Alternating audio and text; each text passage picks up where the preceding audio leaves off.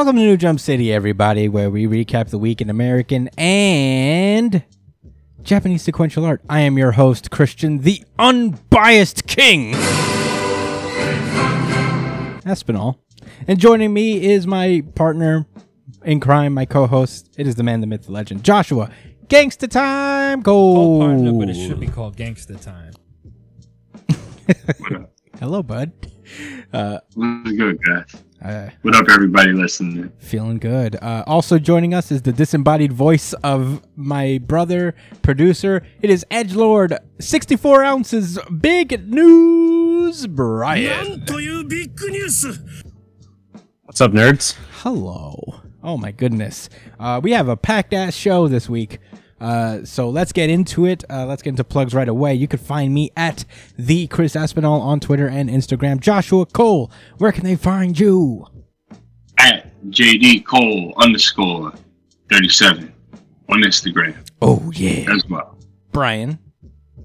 Find me at b.esp on both Instagram and Twitter. And if you ever want to catch me when I'm streaming, you could pop in at twitch.tv slash it's punchline. Oh yeah. Uh, you can follow the show itself at New Jump City on Twitter and Instagram. Follow us on Twitter because we do a weekly really good chapter of the week poll, uh, of which I have the results every week, uh, including this week.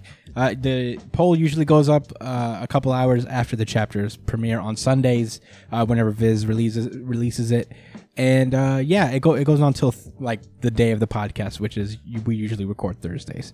So yeah, get on it follow us there. Uh, if you have any questions suggestions anything you guys want to talk to us about email us at newjumpcitypod at gmail.com or you can comment on any of the videos you watch on our youtube channel which you should also subscribe like share all that shit. Do it! And if you prefer the audio version of the podcast if you like uh if you want to listen to our beautiful voices on the go. You can uh, subscribe to us on itunes spotify pandora amazon music wherever you listen to podcasts.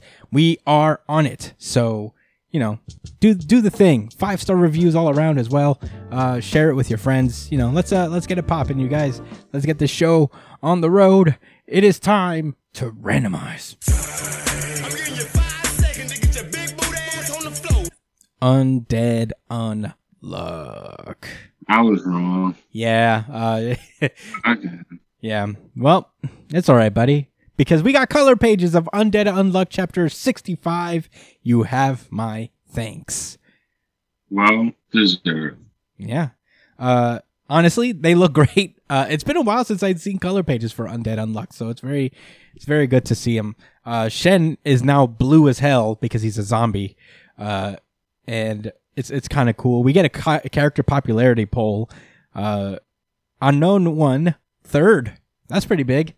Good for her. Oh, him. Yeah. It's a guy. Keep forgetting. Uh, Billy's ninth, and I don't know who's voting for him at all. Fuck that guy.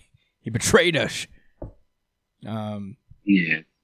but last we left off, Shen took the big sacrifice play, and uh, they basically made him into a zombie using the artifact that uh, that Feng has been using on you know his whole class of students apparently. Um, so now he is completely sworn to be a zombie soldier to Mui. Uh, he can't really act on his own accord, uh, and you know, unless like Mui asks him to do something, that's the only way he can do anything. Uh, so that that's cool. I guess that's a cool existence to live.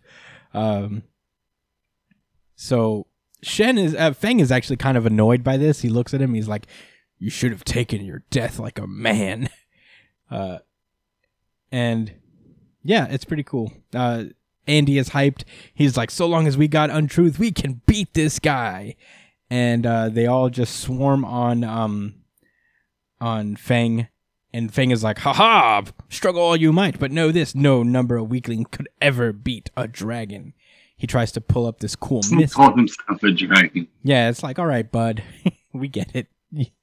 Uh, he tries to make a smokescreen out of the back of Summer, and uh, he succeeds for a while, and he realizes, like, oh man, he's trying to counteract Untruth's uh, vision requirement. So, uh, but luckily, the good guys have a countermeasure for that. Mui pulls out a an artifact um, called the Basho Fan and just fans it all away. These artifacts, you know what it reminds me of? Uh, the Xiaolin Showdown. Yeah. You know what they're called? the um, Uh, Shen Gong Wu. oh shoot. Yes. yeah, I pulled that out of nowhere. I've been meaning to rewatch it. It's not anywhere. I've been wanting to see that show again. I think it used to be on Netflix, man. But yeah, that was a lit episode. Yeah, I love that show. Mungo. Yeah. That's the wind guy. So, yeah, he goes, lay untruth on me. And uh, Shen tries, but to no avail. Uh, they both get knocked the fuck back by, by Feng. Yeah. It's rough. he he just goes, wham! Uh, and uh, he's like, what? You can't use your little flip flop trick from before?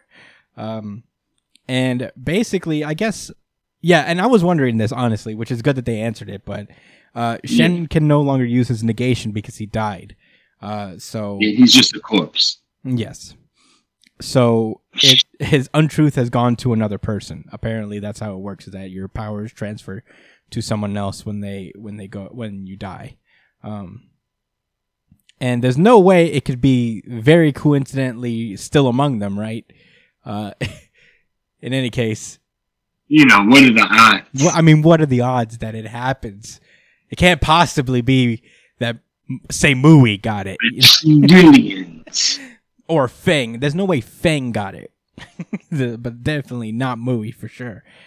Um, so yeah, as they as the battle goes along, Summer starts to change form. Uh, it's emerging from its shell, and um, I guess they're at this point where they're like, "Well, I guess we just got to scrap," and uh, they all go after um, Feng together. Uh, and Feng is about to make his move, but then he peeps Mui coming up from above, and she says, "I must say, you have my thanks. It's because of you that I can now bear one of Master Shen's burdens. That egotistical strength of yours in Master Shen's head, I will negate you." And it turns out, whoa, Mui got the untruth negation, Jeez, ah. and she freezes. Aiden as a character. Yeah, she freezes uh, Shen, uh Feng in her place, in his place, and Shen pulls through, does this dope ass like, bam, kung fu shoulder bump that sends him flying Yeah. like literally fifty yards away. He's like ah. Uh, and he says, Feng, you are strong. You may be even the strongest in the world. But you know what? That is all you are. As Feng is like pretty hype, but I you could tell he's also kind of tight at the same time. Oh yeah, the veins are bursting in his head. And I don't think that's because he got hit. Yeah. He just died still in, in offended. Yeah. I mean, I'll tell you what, I'm not really mad about like Mui having it. I think I figured that's what would happen. Yeah, I mean, you know, it is what it is. Uh, I can let it slide. It, it's fine. Uh, if it's a little too, we like. I guess it's a little taking advantage that we don't really know the rules of how negation passes on to other people, but it's fine. It's not the worst thing in the world. And I thought, it was, I, I honestly, I expected it to a degree that she would just awaken some negation. So I guess Yeah. it makes sense that it would be Mui. Um, but yeah, this was kind of cool. Uh, I I am enjoying. I like that Mui is kind of like becoming a character as well. Um, like she's kind of flipped the switch, like flip roles with Shen. Uh, very interested to see where it goes. It was just a fun action chapter, honestly. Um, I don't have much to say Yeah, about it. basically. Um, do you do you have anything to say before we go? No, it's a fun action chapter, and uh, I'm ready to see Billy die, even though he's not. All right. Well, with that being said, we He did the most. He did the most. he did do the most. Uh, got right. yeah, but um, with that being said, let us move on. It is time to randomize. Let me get a second chance. Bloody cross. What? Oh, Jujutsu Kaisen. You're right. It is Jujutsu Kaisen. All right, all right. I'll take that. I'll take that. I'll take that. Uh, Jujutsu Kaisen Chapter 150, Perfect Preparation Part 3, and we also get color pages for this. Um, I like color page. This color page, it's kind of it's kind of nice. Like we got two, we got the same page and two page spread The thing. beach one is nice. Yeah, it's 150 too. Uh, The first one just reminded me that Maki is literally toast. yeah, she is toast. She's a toast woman. Um, so last we left off with Maki, uh, she has basically just killed her dad, uh, and has gained, I guess, heavenly restriction. Um, and she's just like m- admiring the sword that Mai left her. I think is the last thing that Mai was able to create before, you know, she passed away. And we get the cool color page spread where they're both holding hands together and um, in the beach or whatever. It's uh kind of sweet. Uh, rip Mai. Uh, and we continue on with the chapter. The alarm bells start to ring, um, and some kid uh, named Ranta pulls up and he's like, "Yo, Maki's going crazy, man. She's out here. She just cut down Master Ogi. The Kukuru unit has gone off to confront her." And um, the one of the brothers Yeah. is kind of surprised, like, "What?" It's not a drill. yeah um and we get to see that uh we get to see uh nobu nobuaki which is the captain of the kukuru unit which is basically ma- zenin males who don't possess curse techniques uh they're just basically the b squad uh the bench players of uh the jiu-jitsu world i guess and maki used to be one of them before she entered jiu-jitsu high so um Mm.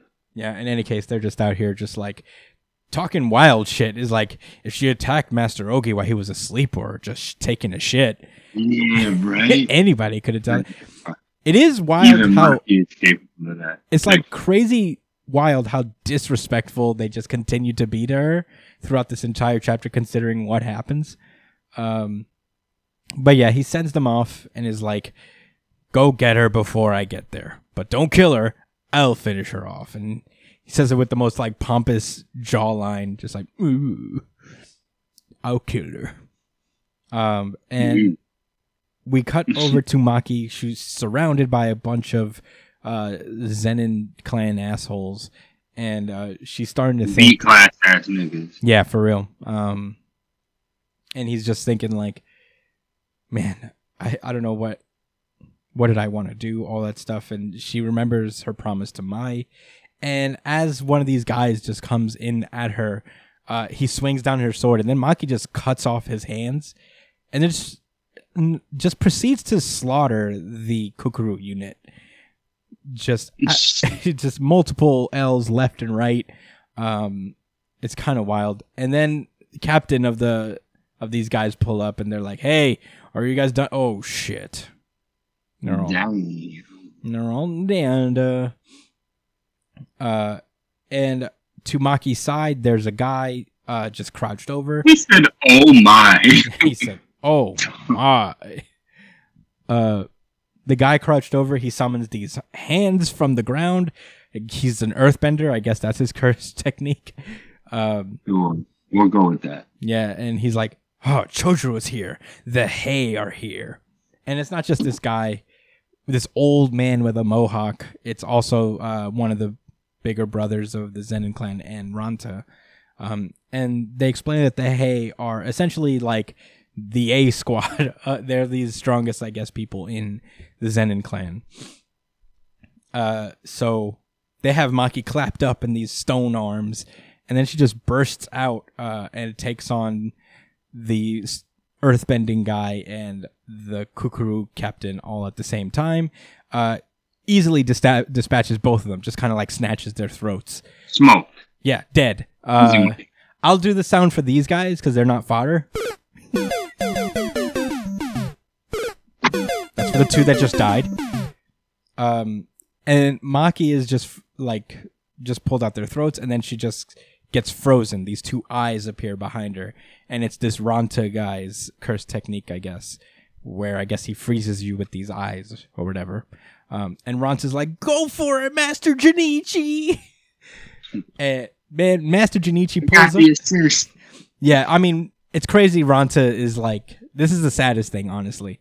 Ranta has so much faith in Jinichi as he just goes, like, go get him! Uh, and Maki somehow uses her, cur- uh, I guess, like, her cursed energy. It's hard to tell because this chapter seems unfinished. Uh, Yeah. At least for these two pages. yeah, I mean, it happens sometimes with manga, uh, where they don't make it in time and they fix it for the volumes. But uh, Maki uses her, I guess, cursed energy is what it looks like. I could be wrong. Uh, to just destroy the eyes, and it fucking destroys this kid's eyes at the same time. It's kind of fucked. Um, Yikes. and I mean, I guess I got to give it up to Ranta because he's like, I'm not letting go. Kill her right here. Um, and so, uh, I guess uh, Jinichi uses his curse technique, which is basically just a bunch of actual fists coming down, like raining down on her. Um, and Ranta is just standing there like, "You did it, Master Jinichi. You won for sure." As he slumps over and dies. You won for sure. I'm absolutely positive he was like, "Good job, Master Jinichi. There's no way Maki survived that." As he dies, but Maki comes. He dies. He, I'm not gonna lie. I thought he just couldn't see. Yeah, you see him So he slump over. died thinking that he won. Yeah, and he didn't because Maki pulls up with the severed head of Jinichi. Uh, so I guess. and one for Ranta. And the chapter ends where Maki just th- tosses his head into the springs.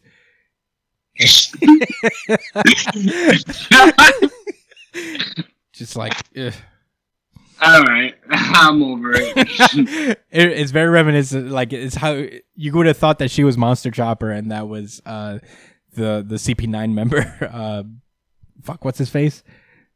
um, I don't remember Commodore- his name either. Kumadori. Kumadori. I remember. Now. How the fuck do you remember that guy? Kumadori. How could How could you forget, Yeah, Brian? My favorite manga moment. I'm ever. I'm honestly a little ashamed. I forgot for a minute. It's Kumadori. Um, but yeah, she's just like, ugh, gross. Uh, and Naoya, the last man standing, pulls up and he's like, "How cruel! Don't you have a human heart?" And uh, it reveals that he's the head of the Hei. He's like the strongest of all of them.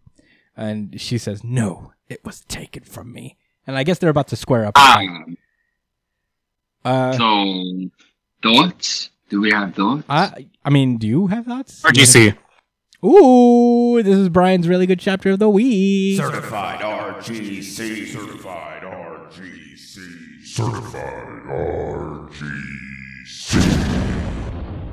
So, um, it's my RGC as well. Whoa! Certified RGC. Let's go. RGC. Certified RGC. Dude, this was a classic Jujutsu Kaisen. This needs to be animated now. Chapter. and, and, and I'm gonna say this: I felt like I put so much disrespect on Maki's name, and I really questioned this. But like, I remember in the previous chapter, I was like, "Man, I'm not buying this. I'm not buying any stock in this at all. This is Maki. She just uploaded out of nowhere." But after just watching her dismantle her family who hated her and talked all the shit, and well, honestly, assholes. Now she's running into this guy, and it's just like, who's gonna stop her? Yeah, I don't know, man. Who who stopped the other guy with heavenly re- uh, restriction? Gojo, no? No one got stabbed. no, up. Gojo beat. Gojo got his ass beat by. I thought he came back Megumi's and dad. fought and fought him. Nah, he lost. So who beat him? He. l- I don't think anybody actually beat him. That's bullshit. Somebody beat him. I mean, No, nobody. I don't think anybody actually beat him. Like even uh, what's his name didn't beat him. Could I you think he Google that? actually was undefeated. yeah, Brian, can we you? get a search on that? Yeah, uh, Google that in the meantime. Yeah. B dot ESP. It's been a while. Uh, I'm re- What's his name again? Uh, uh, shit. Uh, Toji. Toji Zenin. Toji. Um. Okay, so yeah, I'm refamiliarizing myself with. you. I'm. I've been collecting the volumes. Uh, it's fine. Ah. It's made it to my Hall of Fame. If I col- if I start physically collecting Oh. manga, it's in my Hall of Fame essentially. Uh, I there's there's a point with every manga that I have on my shelf because I don't have a lot of room. I live in a New York apartment, so it's I don't have like a to- a ton of room for a bookshelf, so I have to reserve it for series that really had an impact on me. But I'm trying to refamiliarize myself and get my knowledge up. But uh, until Brian pulls it up, yeah, I mean, it's really cool that she's up against Naoya. Imagine she just kills Naoya. I didn't think that these Zenin fucking guys were gonna go down right now. Yeah, just like that. I didn't think she was gonna be this strong already. Yeah, I don't know, man. I would like to think that Naoya sticks around for a while. Uh, Right? Like he's not gonna get. I don't think they're. I, Oh, here's my theory. I mean, I could be absolutely wrong because Maki is in fucking savage mode right now, but I could see Na- uh, a place where Naoya doesn't even fight her and he ends up in the culling game as well. Uh, Naoya's a little different like that, you know? Um, I could see him just kind of worming his way out of this. Uh, because he's fast. yeah. I'm very. Ups. I'm curious though. Uh, I mean, I wouldn't put it past her to just slice this dude's throat and move the fuck on He's losing a win. He's losing something. He's not getting out of this. Unscathed. You think so? Yeah. I don't know. Maybe he's the one. Maybe he's like not someone who could stop Maki, but he. Could, Okay, so you're right. You, you Chris, you were right. Uh, Toji was defeated by Gojo, remember. I, think. Well, he comes back and beats him. yeah, I remember. Go, comes. Gojo comes back and he beats him. Yeah, Okay, okay. Gojo wasn't killed when he got stabbed up. He just like gets back and then he comes up and he kills Toji with uh, I think the six eyes or something. He does. He uses his like domain or whatever. I don't know. He does Yeah. something. He does something wild. Uh, yes, I remembered something for once. Uh, one of You these. got it. the more you know. Um, but in any case, this was a yeah, this was a really cool chapter. I wish I had the drop made because I guess now that we're talking about it, this is also my RGC. Certified RGC. Let's go. Oh shit! Unified. Yeah, we gotta we gotta get on it. We gotta make the um. What was I don't think it was it unified. Unified RGC, yeah. Yeah. Unified. Yeah, we gotta get on that because sometimes The harmonic convergence one is when the audience also votes it. yeah the har- when we're, when we're, we're in tune with nature, yeah. which is I have an idea for the harmonic convergence RGC, but we have. I mean, you know, we have to get on it. You guys have to vote so we can finally achieve those. Um, those will be fun. But yeah, that, uh, that was Jujutsu Kaisen. What a fucking crazy chapter! I can't wait to like this. I would love to get this volume just to see the finished art of what she does with this fucking dude's eyes. Um, but yeah, I mean, I don't have much to say. Uh, It's it is just a slaughter fest, and it's very satisfying to see Maki trounce on these misogynists. uh, it Yeah, it was. This was like a One Piece. This was like a, a classic One Piece like redemption chapter. You know what I mean? Like One Piece is really good at writing these assholes that you just want to see get fucking bodied. yeah, right. dude, This is Maki, one of those chapters. The way he, this was yo, the author snapped. dude. I mean, it, this is wild. Uh, like he Maki literally just tore through the patriarchy in a visceral and physical way. Uh, very much appreciated. But then, like now that I'm thinking about it, it's like now who the head? Who's what's the point of being the head of the Zenin now? Is like oh, 20 billion of them are dead. How many of them are left? What's the, even the point anymore? uh, there's probably just Naoya, That's Megumi. why this doesn't count this murder. This is uh, a coup. Oh, yeah, it is a coup. Well, they were trying to coup too. Like the, it was just a recoup, reverse coup.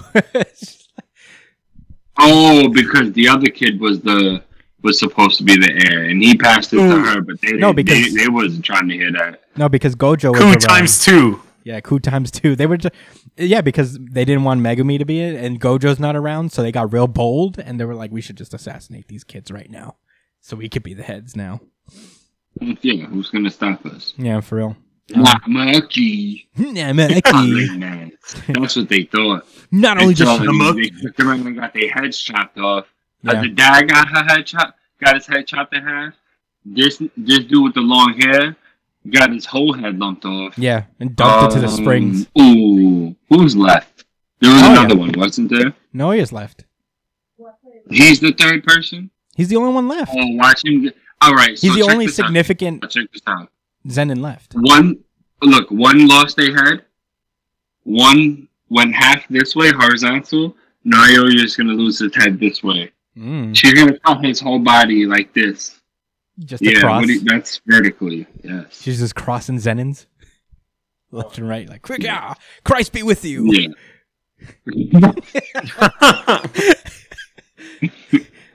yes. Uh, but yeah, I mean, I don't know. That's all I got. It was a fun chapter and very worthy of an RGC, for, in my opinion. Um, but You guys ready to move on? Move right along to our next one. Yes, sir. Yeah. All right, it's time to randomize. That wasn't the audience RGC? Wow. Interesting. It was not. But I know what it is then. Yeah. World Trigger. Uh, this is World Trigger, chapter 208, the away mission test, part 6. Also known as. Information. Yeah, also know also known as you like rules? Here are the rules. uh okay, so basically the chapter starts with uh Suwa's team walking through the um the ship and just kind of examining. Uh they notice that there are two bedrooms basically. Um one has two beds, one has one bed. Uh and there is a there's a toilet, there's a shower, a changing room, all that stuff. Kind of like just an apartment for the most part. Um, and you know they have the five desks, and there is this weird large fixture that's there that seems to be a bed of some sort. Um, they don't know what the fuck the deal is with that one. Um, but yeah, uh, it's kind of funny. Katori literally is like sleeping in a coffin. Miss me with that. Cool. She literally says, "Miss me with that." Yeah. It's The, like- lo- uh, the the translators do a great job, man. I mean, Ashihara is like cool with the kids' lingo. He's out here. Yeah, he knows. He's He's tuned in. He's not a boomer. Feel appreciated here. Um, Ashihara. Yes, sir. hmm Um, they notice they have a, a kitchen, and you know there's a Trion powered stove. Uh, there's water, but you know that's not Trion powered. I guess they, but they do have like a limited supply of water. It looks like actually, Yeah. which is kind of Whack. yeah. I don't know. I don't even know. Anxiety inducing. For real. I mean, how do you even live like that? Um, Anytime somebody cuts the faucet on you, like.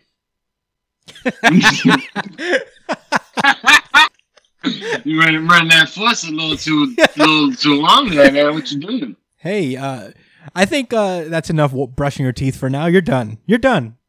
That's enough. So how fucking long does it take to brush your teeth, buddy? like, you, shit, that would never really be a problem. Oh, I see you got a whole face washing routine going on here, huh?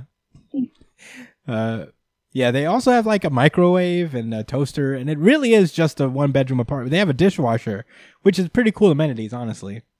I'm not mad at it. I don't have a dishwasher. I would like that. Yeah, me neither. Uh. They said that it helps save water, and I was like, Does "Does it? it? Brian, Google if it guess. helps save water. I guess, because you know, I guess your faucet is. Coming. You know running. If you don't, yeah, if you don't just run the faucet, you know what I'm saying, the whole time while I'm doing your dishes, then yeah, yeah, I guess it is better because it does it all at once. yeah. Um, they they have a food pantry with a fridge that runs on electricity because obviously, if the power's off, then all the food would go bad before they even got there. So, you know, all that's like he's really explaining the logic behind every piece of equipment here, which is like.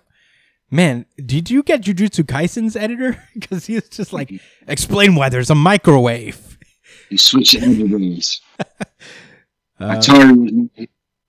He said, "You will break everything." down." I'm with it though. I love it. I mean, I mean, I, I mean, if you don't like that, then why are you reading World Trigger? This is what they do, honestly. Uh, oh, yeah. I feel like his editor is probably even like, all right, you don't have to explain why they have like a fucking toaster, dude. It's like, I do. Shut up. um, they have a dispenser for flour, salt, and sugar. Uh, it, soy sauce. It dispenses really slow, which is a detail that you need to know. Um, and uh, It can be slow. this is pretty it's funny because like this whole part is reminiscent of kind of the quarantine over the last year where they're like oh shit we can make bread dude uh it's kind of funny they don't Real cash. I was like, damn, yeah, all y'all niggas know how to make bread. i mean i think i think most people like know how to make bread at this point after the pa- You know how to make bread? I don't. Oh, i'm one of the minority that does not know how to make bread but i feel like there's been a surge in bread making over the world in the last year like my girlfriend knows how to make bread she learned she makes bread well she hasn't made bread in a while but she does know how like sliced bread. uh she's made different types Well, of you bread. slice the bread after, right? she'd make like loaves she wouldn't make like just the sliced bread She wouldn't make like a loaf Ah. of like you know just deli bread or whatever, like just a sandwich bread. yeah, I got you. So That makes sense. you know, but Oh, that's cool. in any case, they they even like kind of peep that they don't even have a lot of food for to last them the week. But here's an interesting detail about Trion bodies: is apparently they digest, um, and they digest super good. So they don't even need three meals a day. Must be nice. I know, man. I want to try on body. Damn.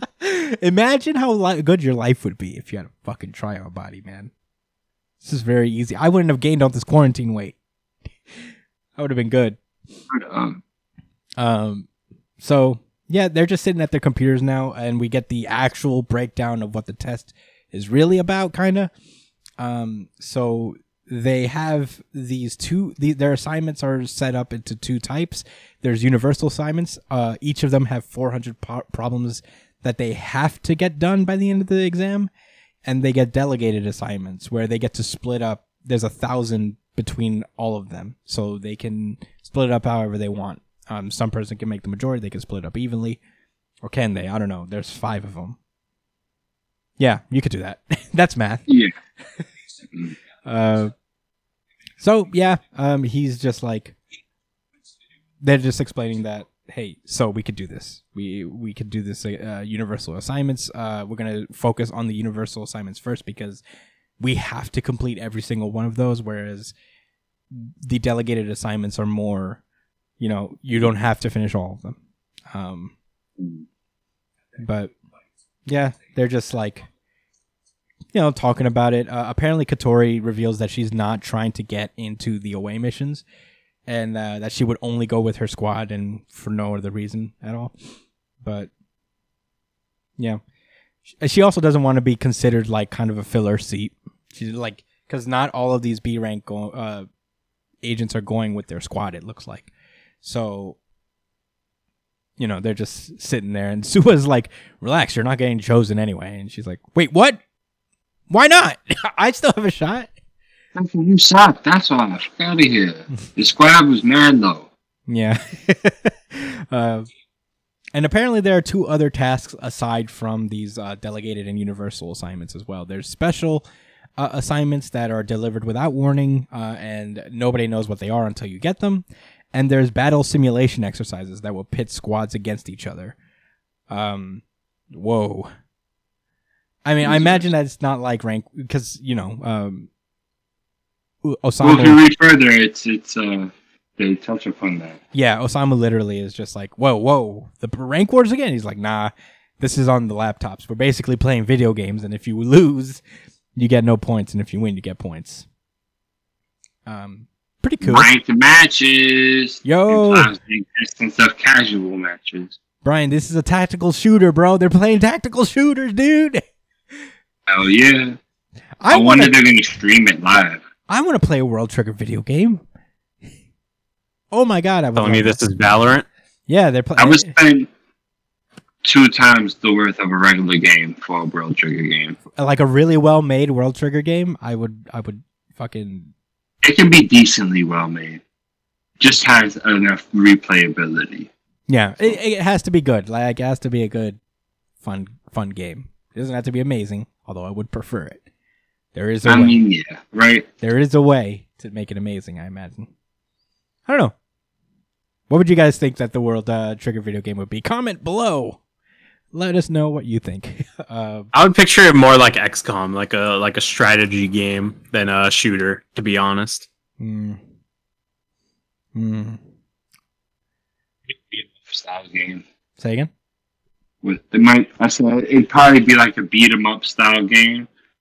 Um, where it, you know maybe they have more complex battle sequences at certain points and a lot of strategy to it. Yeah, I could see it being like It would be a normal. like a third person shooter of a sort. Because a lot of it is just like them running around and shit until they find each other, as far as we know.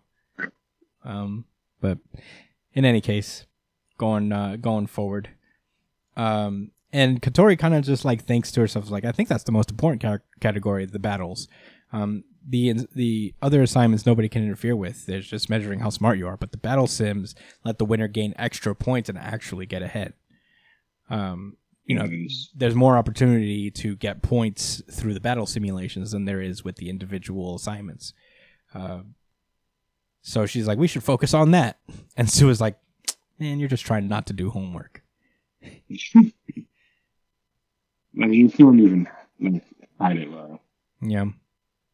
Um, they get uh the rules for the battle sim, so we don't get that. Uh, I imagine the rules for those would be a little uh, better down the road. I think like what uh, Mizukami is hid these rules from them, but I could be wrong. I think he maybe meant the battle, actual battle phase of the exam as opposed to these little simulations. Um, Yeah. There's an extra rule that says that the operators have to go to their special rooms every night at 9 p.m. to write a report on the day's events.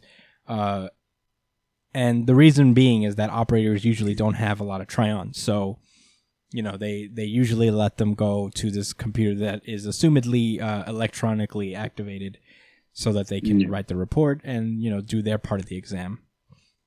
I'm glad you used the word uh, uh, assuming because things may not be exactly what they seem just because they say that. Oh yeah, it's probably that. You know what I mean? Like there's a lot of opportunity for misdirection here, For sure. and not cheap misdirection. Like you know something that challenges the way we would normally think about Yeah, no, for sure. Um, these situations. I would think so too. Uh, I mean, I yeah, I, I it's the only one that makes sense to me because they're like talking about how operators don't usually have Trions, so the the assumption is that their laptops in their room are are electrically powered. But yeah, there could be a lot of room for misdirection and stuff. Um, Katori is just like gets really tight that she doesn't have a bedroom of her own, and uh, Sue is like, "All right, calm down. You could have the one room because you're a girl and we're dudes."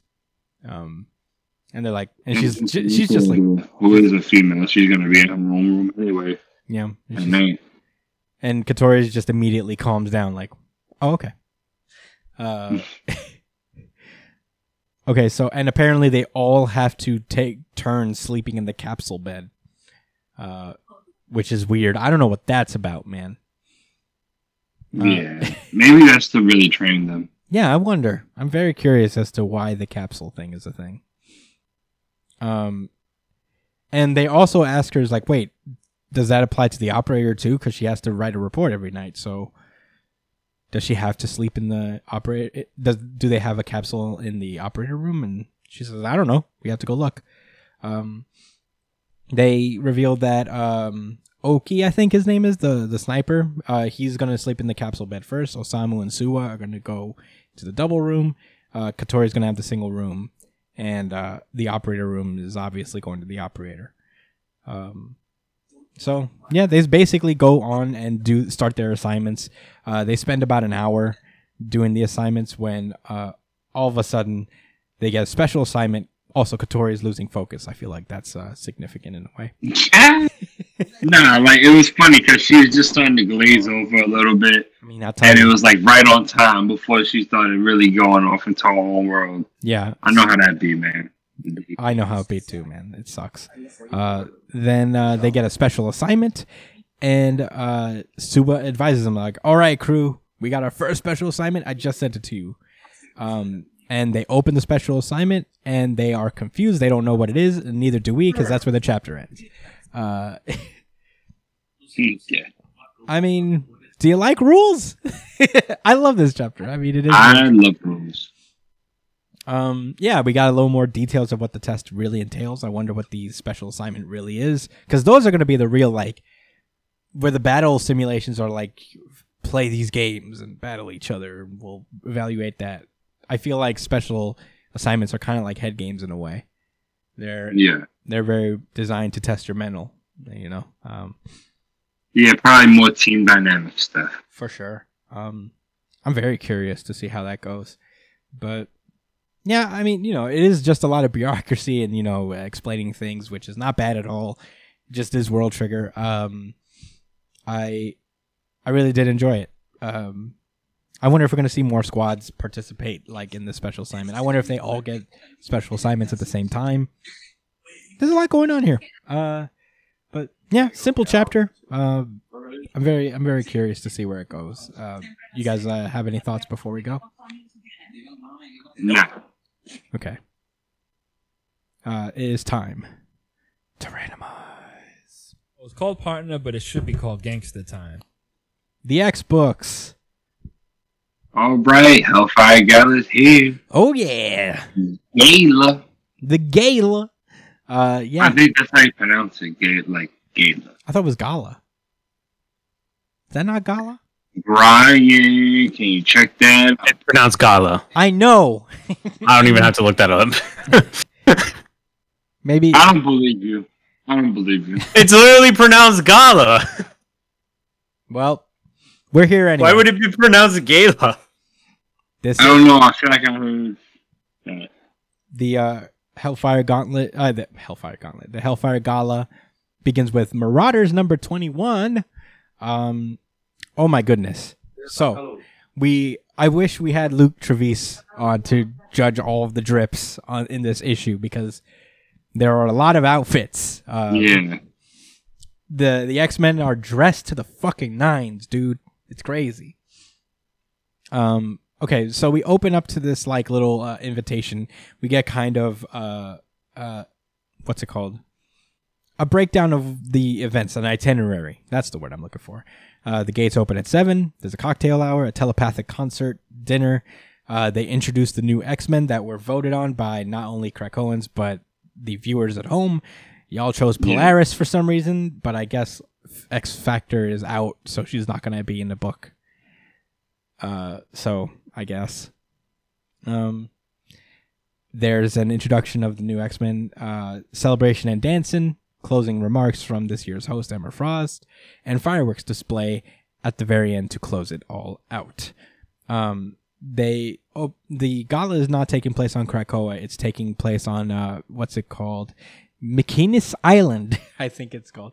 Uh, it's a protectorate of Krakoa. It's just like this little protected land uh, owned by Krakoa. And everybody's wearing their drip, just thinking about, wow, it's been a while since we did a Hellfire Gala, but we're all here. Um, Domino is working security, which is uh, to be assumed that all of X Force is basically the security for the Hellfire Gala. Um, and we start to get like people pouring in, uh, starting with the Avengers. They all co- come into uh, the Hellfire Gala. Um, s- they're all fully dressed in their costumes. Uh, Captain America's wearing the shield and everything. You know, I, I figured they would have like dressed up a little, but I guess not. Oh, Yeah, like my bad. Um, yeah, it was a little disappointing. I didn't think they were gonna have like these like incredibly scholastics, you know, uh, uh, uniforms similar. I mean, uh, you know, like suits and dresses similar to the uh, mutants, but damn, man, like, like Steve Rogers couldn't come in a fucking uh, in a suit. Tony, I mean, Tony did actually. He's not alone, man. Yeah. But Um, he's always in a suit, so that kind of is his uh, costume. yeah. So they all pull up, and it's not just them. The Fantastic Four are also there. Um, Spider Man wasn't invited. Spider Man's no, because I guess That's crazy. well, Spider Man's not involved in like big things anymore. He's just kind of doing his own thing constantly. just saying. He's the least taken care of superhero ever. like he just be living in apartments with roommates and shit. It's kind of fucked up in a way. I agree with you. But, you know, it is what it is. Uh the Fantastic Four show up, still all in their uniforms, just regular. Uh Ben didn't even fucking bring a shirt. Um but you know what? The kids are kind of dressed up. Uh and so is uh Ben's wife. She came in a dress and I'm like, "Why couldn't you guys come in a dress?" I don't get it. right? You're not expecting a fight here. Why? Nah, because they did it for business. Nah. Hmm. Mr. Fantastic. for You're right. We get this in a in a few minutes, but then Iron Man pulls up in his Iron Man suit, and Quentin is like, "The fuck, man? Why'd you come in your fucking whole ass suit? You didn't come through the Krakoan gate. It's a delicate ecosystem over here." Um, and uh, not only that, Doctor Doom also steps through. Uh, he's here, and Hmm. yeah, it's not just him. J. Jonah Jameson is know why he's here, but whatever. Yeah, J. Jonah Jameson is invited. I'm like, why is he here? Is that who that was? Look like it. Uh, Who else could that be? That looks exactly. That's J. Jonah Jameson. Well, why is he here? He's a podcast host Yeah. now. It's like inviting me. LOL. Uh, yeah, I think that is him. Doctor Strange pulls up too in his costume, but he's like, "Well, at least I don't look like overdressed anymore." Um, first of all, Xavier pulls up to Fantastic Four wearing a golden cerebro. Gold plated cerebro. oh my god! I saw this and I'm like, "Whoa!" He came in with the gold plated cerebro and mad chains. He's got this like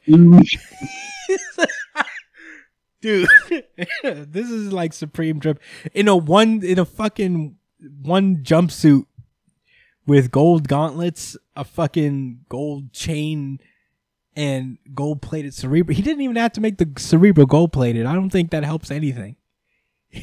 But that's so cool. I wonder what shoes he's rocking with this. yeah i i would love to see his shoes. He's probably just like his The jump gold patent leather. Imagine it's just sneakers. Imagine they're just like golden jordans or something. It's just all gold. yeah um Maybe myself. Jordan said it was okay. Yeah. Um, so Xavier's like, "Hey, thank you for coming, Reed. I didn't think that you would come, given our last interaction." And then Fantastic, Mister Fantastic, pulls up to him and is like, "Well, the kids wanted to come, and I made the time. Also, I wanted to say this to your face." And he pulls up to Ma- to Xavier real close and whispers something really quiet. He doesn't explain what it is. He's just like, and you know you know it wasn't good because he walks away serious and Xavier's like troubled a little bit. He's like, hmm, I didn't like that. Mm. Yeah, right. You see this frown, the noticeable frown. Yeah. You know what, Chris? I don't believe you that Xavier was troubled because he has that gold plated fucking cerebro on his head. He's not troubled about shit. Oh, he wasn't. Oh, yeah, it was very Brian, minimal. come on. you I know. mean, look, just because he was troubled doesn't mean he didn't immediately feel better when he looks in the mirror next and he's like, was that the gold plated X on my cerebro? uh, Kitty and uh, Kitty and Franklin pair up together, which is kind of sweet. They they have like a little bit of a friendship going on. Um, last we saw them together was in the crossover with the Fantastic Four and the X Men fighting over uh, Franklin's mutant hood. Uh, and Only for Dan Slott to say, ah. I'm was it Dan Slott who wrote it? I thought Jonathan Hickman wrote it. Didn't he? No, D- Dan Slott wrote wrote into continuity that Franklin's not really a mutant. Oh, you're right. Yeah, yeah, he did do that. and uh, it's funny because Xavier kind of like confirms it. He's like, well, it's always not. He has to be nice to this kid now because he spent all this time fighting for him to get on this island, and now he's stuck with him, even though he's human. He's it's like, like, ah, yes, boy. ah, yes, the disappointment, I guess. Franklin Richard is human. Yeah, he was recently confirmed to not be a mutant, but a human, just like the other Fantastic Four members are. Uh, it's kind of a bummer because he really wanted to live on Krakoa, and his pops wasn't letting it slide. Um, Yeah.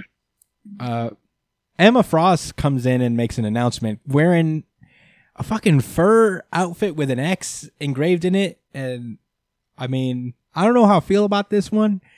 I think it's just a little too puffy. I don't know. It's not my thing. Uh, I mean, it's cool. yeah. I mean, we won't break I down. like. We won't break down every X strip, but some some of the more The prominent. crown is a little too much. The crown is a bit much. I think that's what it is. I, I don't know. I don't like the big old coat. It's a little weird. It's a little dramatic. It'd be especially it's because it has like a fucking X in the middle, and the crown also has an X on it. it's like, come on, dude. It's a little excessive. Whoa, yeah!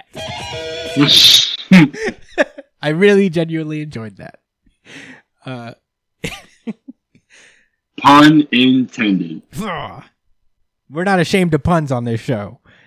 Um, so Emma's like, "All right, we're gonna get the party started. I got you this violinist lady, and she's going to play a psychic concert in your mind using the uh, the five in one and Marvel Girl. They're gonna basically stream this thing directly into your minds and make it like make you feel like you're playing this fucking instrument." Uh, Doctor Doom immediately is like, "Puh." Doctor Doom is not here for it.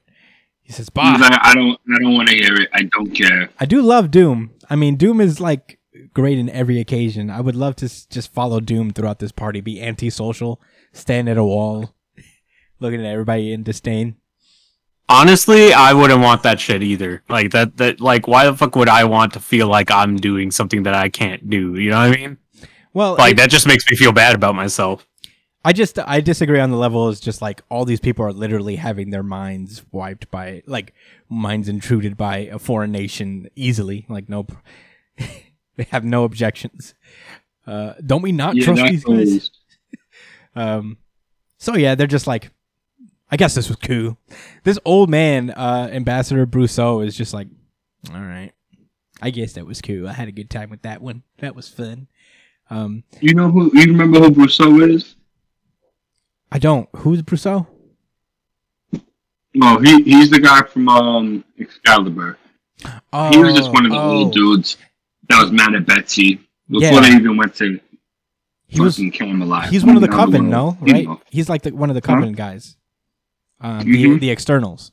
Oh no, but he's a, he's actually one, a politician now. Right. Yeah. Okay. It's coming together. There's a lot of a lot of books in the Well, act. he wasn't he wasn't an external. He, He just wasn't? was uh Okay. I thought he was one of them. no no. He's literally just Parliament from Europe, I you see. know, but also part of the people that really hate Betsy and the music. Yeah. Um, Anyways, yeah. yeah, Anyway, we cut to the Yeah. corner where Bishop, Pyro, an AIM guy, an AIM scientist, uh, Iceman, Shinobi Shaw are all in the corner playing dice. And the thing pulls up is like, What's going on here? Don't you know I'm a relatable guy from the streets and I would also like to play dice? the fuck is you talking about? yeah, it's funny on that. Yeah, he literally says it's gambling time, and he rolls a dice, and I'm like, I didn't hate that either. I like puns when they're good. um, meanwhile, Emma Frost comes out with her second drip of the night. Uh, she comes in with just, I guess, a like a bodysuit, big dramatic headpiece, a fascinator of sorts. Uh, she's got the fur around her sleeves now, and I'm like, why do you like this? why do you like this fur? Oh, What's what's going on with this fur? What are you trying to tell us now? Is this a is this a Hickmanian? No, I mean like I think Emma is traditionally. somebody's fur from a creature that was divine that created the universe? I would say that We're now seeing the dead. I think Emma likes like fur shit. I've seen her wear a lot of fur coats and whatnot, but the other one was just like she's literally covered in Appa's coat, a pelt of Appa from Avatar, and now she just has it hanging off her sleeves. I don't know. I think this could use a bottom, you know, like pants of some sort, you know. Hmm. And the fascinator is cool, I guess. The little thing in the head. Uh, Yeah, better than the other one. Yeah, for sure. Um, so she pulls up to uh, Captain America and Doctor Doom, just staring at each other, just like grilling each other. And Emma Frost kind of like cuts between them because she could sense the tension from a mile away.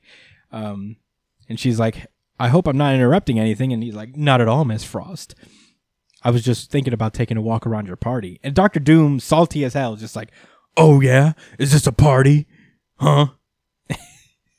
uh, and Captain America is like, "Ah, "Come on, Doom. We've seen each other at so many fucking parties of these diplomatic weird parties. Can we just be normal and chill and not be weird?" Yeah, like relax, my nigga. I God. don't, I don't even care about you. You're just looking at me. You're not even my villain. I don't even fuck with you like that.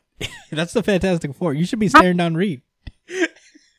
Um, Obviously, Didn't you destroy our last universe and become God? Can you relax? man? Why are you acting like we're the weird ones?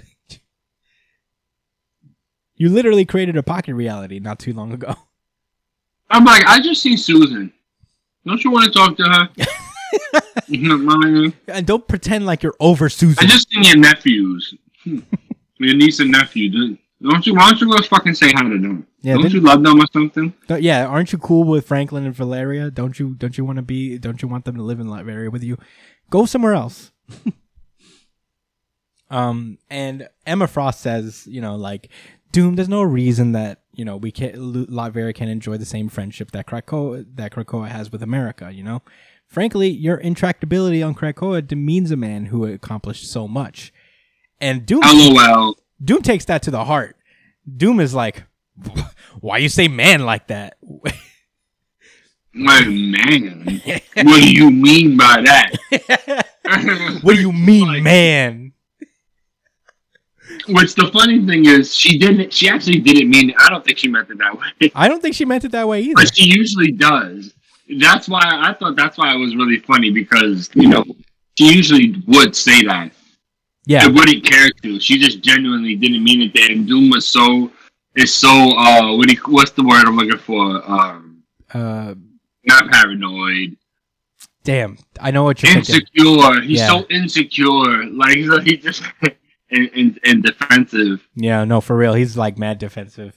Uh, and man, Emma Frost is like, oh, mutant Victor, mutants are here.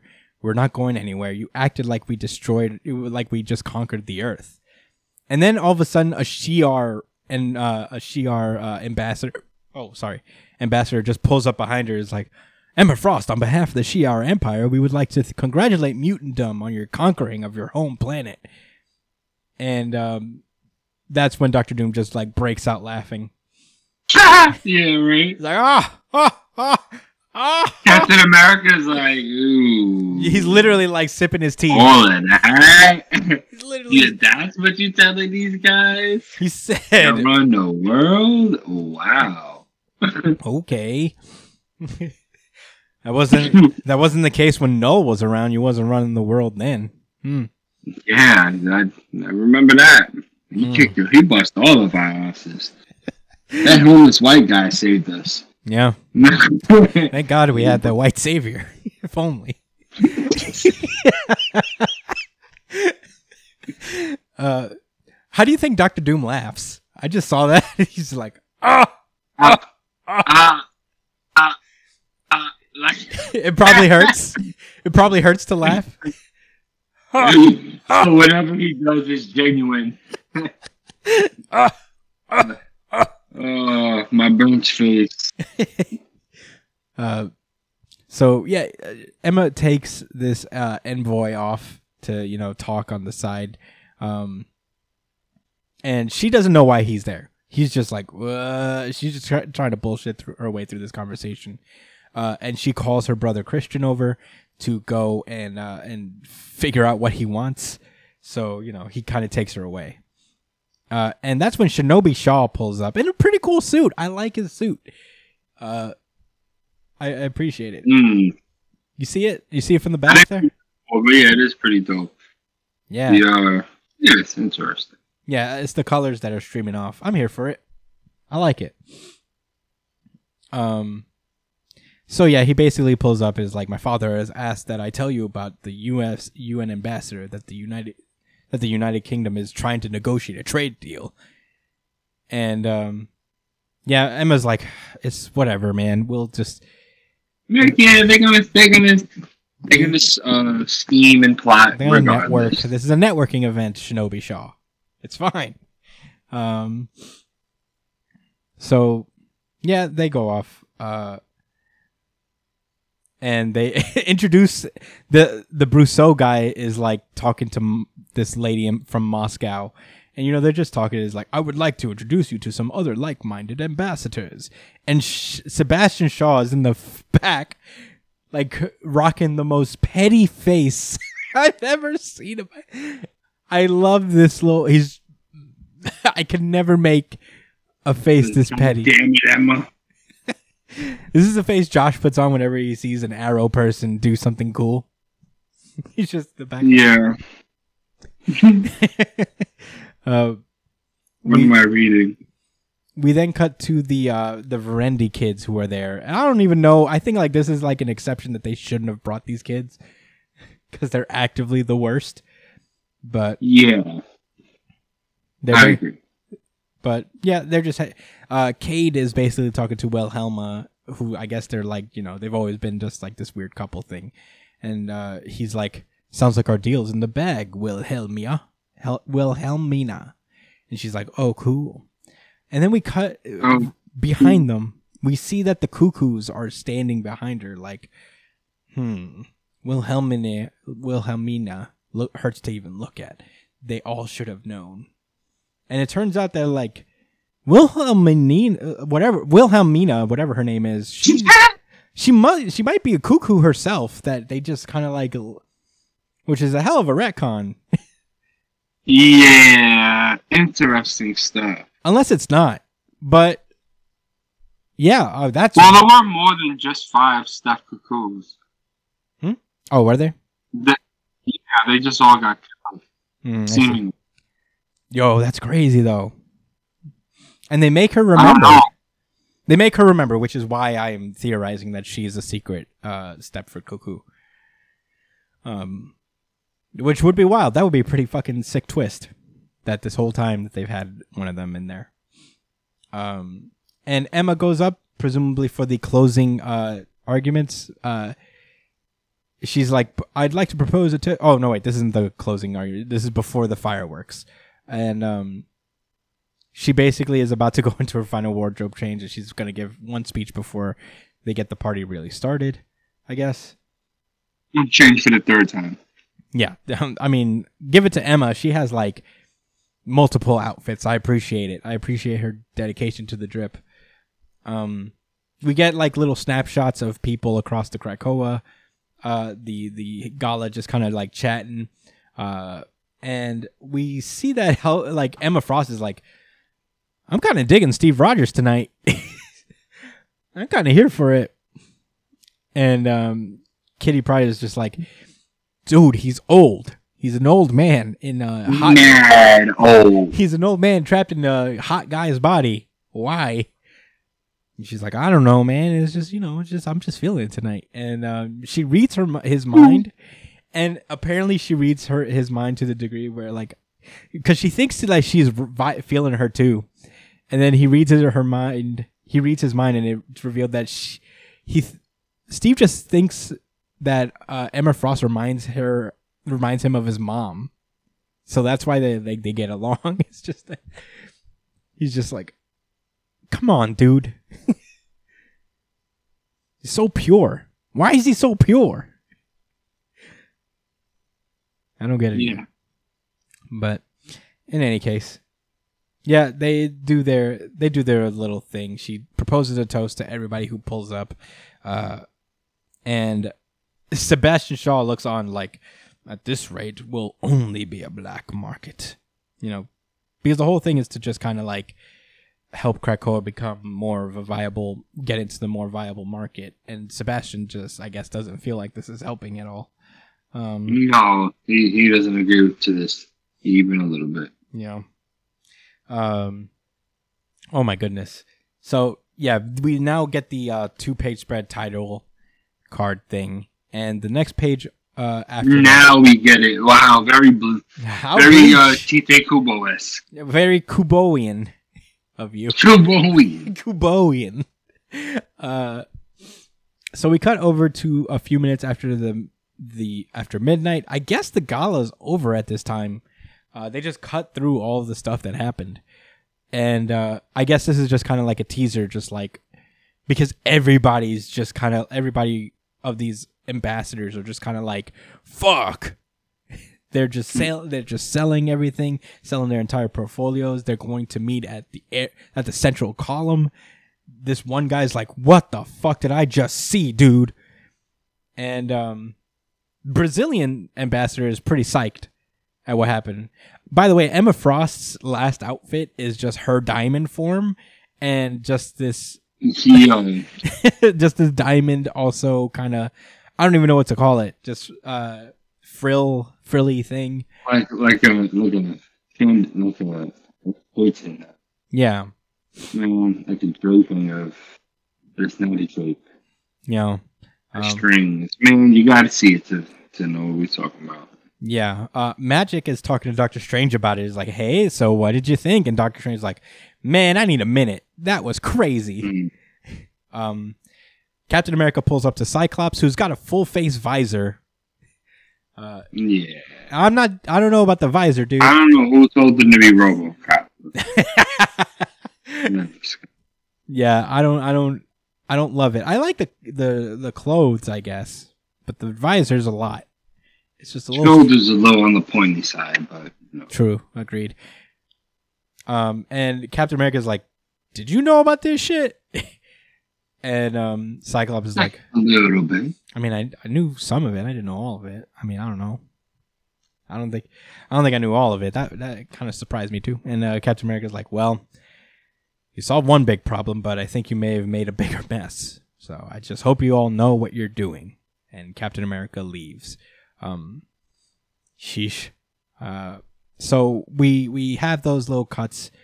You know, it's like a big teaser because something big happens. Uh, it's not anything groundbreaking, like uh, I guess in a way of actiony type of thing. It looks like it's, and but that's not what the Krakoa era has ever been about. Really, it's more you know, it's more uh, measured than that. But as far as the Marauders issues go, issue went, I liked it a lot. Um, It was a nice introduction. yeah, no, it was really cool. Uh, I I I don't remember exactly how many parts there is to the Gala arc, um, but this is a cool way to get in. You know, it's just kind of smooth, uh, very slow introduction to the party, and we're gonna get little bits and pieces as we go. Um, but the issue itself is pretty cool. Um, I enjoyed it quite a bit. Uh, do you have any more thoughts on the on the Marauders issue itself before we move on? All right Nah. then let's do X Force number 20. Um, and we kind of open, you know, where the last issue opened with everyone arriving. We get an extended scene between Quentin and Tony. Um, yeah. That was funny. Yeah. Um, and X Force is basically running security for the gala. Um, which is kind of cool. They all have like just kind of standard suit and tie, not a lot of drip analysis on this one. Um, Hmm. but yeah, I mean, Domino has a fucking utility belt around her leg, around her fucking thigh, and I'm like, all right, just wear it around your fucking waist if you want. It's a little distracting on your thigh. It's not open carry over in uh in, in, in, the area. I don't know about that because she's wearing her full Krakoan gauntlet. So like it's open carry all right. but you know, they're just they're just, you know, surveying the area, doing the thing. And then we cut to Beast being the most. Uh s- Oh, oh, break it down. all right, please. so we we open to Beast going to uh to Sage and you know just basically being like Sage notices that these folks are from Terra Verde, which from a while ago there was a story arc, one of the first story arcs of X Force, where there was this basically telephonic attack on this little city called Terra Verde, this little country called Terra Verde, uh, and it was like a plant based um, b- weapon that turned people into these like plant monsters to a degree, if I remember correctly. And at the end of that arc, they managed to defeat it and they managed to save Terra Verde, although too late because a lot of them died. But Beast retained the technology and apparently has been cultivating it within Terra Verde, and they've all but conquered it. Like Beast secretly owns this little country in the south, in, like South America or some shit. Uh, it's it's insane. yeah, I, I didn't know he took it that far. I didn't remember that being the case, bro. Yeah, he Like, it just gets worse and worse for Pete. Yeah, he didn't have it like that at first. It's a slow burn that's been apparently happening throughout the all the issues of X Force at this point. But he's basically got these motherfuckers under mind control. Um, and man, he's just out here like smiling about. He's just like- Sage is like, "What's going on here?" And Beast is like, "You'll see." Oh, watch this, Sage. I'm a smart guy. Oh my god, dude. Beast, I don't know what the fuck they're doing with him. They're making him a real asshole real fast. It's not a slow burn. He was an asshole from issue 1. It's so weird. Um but in any case, uh Domino is walking around uh and well, first Beast dismissed her because Domino is like so yeah, what are they doing here? And fucking Beast is like, hey, I mean, you're a field agent. It's okay. You don't need to know. This is uh, I'll take care of the t- intelligence. You do your fighty thing. Mm. And I'm like, fuck you, Beast. So Sage just kind of changes the channel on him. He's like, hey, he can't hear you now. So if you want to talk shit, I'll listen. uh, Dude, this this this one page spread where it has Domino looking at all the heroes. I thought it was more funny that Doctor Strange was pouring up a beer for Doctor Doom. yeah, yeah, no. Like, oh, that, that's pretty chummy. yeah, Yes, they're both spell casting guys. Yeah, it is. It is kind of nice. Uh, Domino pulls up to, I guess, like this main dance hall place. First of all, I almost didn't see Storm's drip. Uh, looks fantastic. Uh, Yeah. she's got the thunder just casually around her for just to make the outfit even more popping. I'm here for it. Go, go do it, Storm. go get it. Um. So, over the course of the uh the issue, uh, Xavier starts to notice that Beast is up to something immediately. He's like, "What are you doing? He's like, what are you up to?" And Beast is like, "Hey, you told me that you'd be better off not knowing." And Xavier's like, "All right, yeah, sure, I guess that's fair." And then he just goes off to. Come on, Xavier.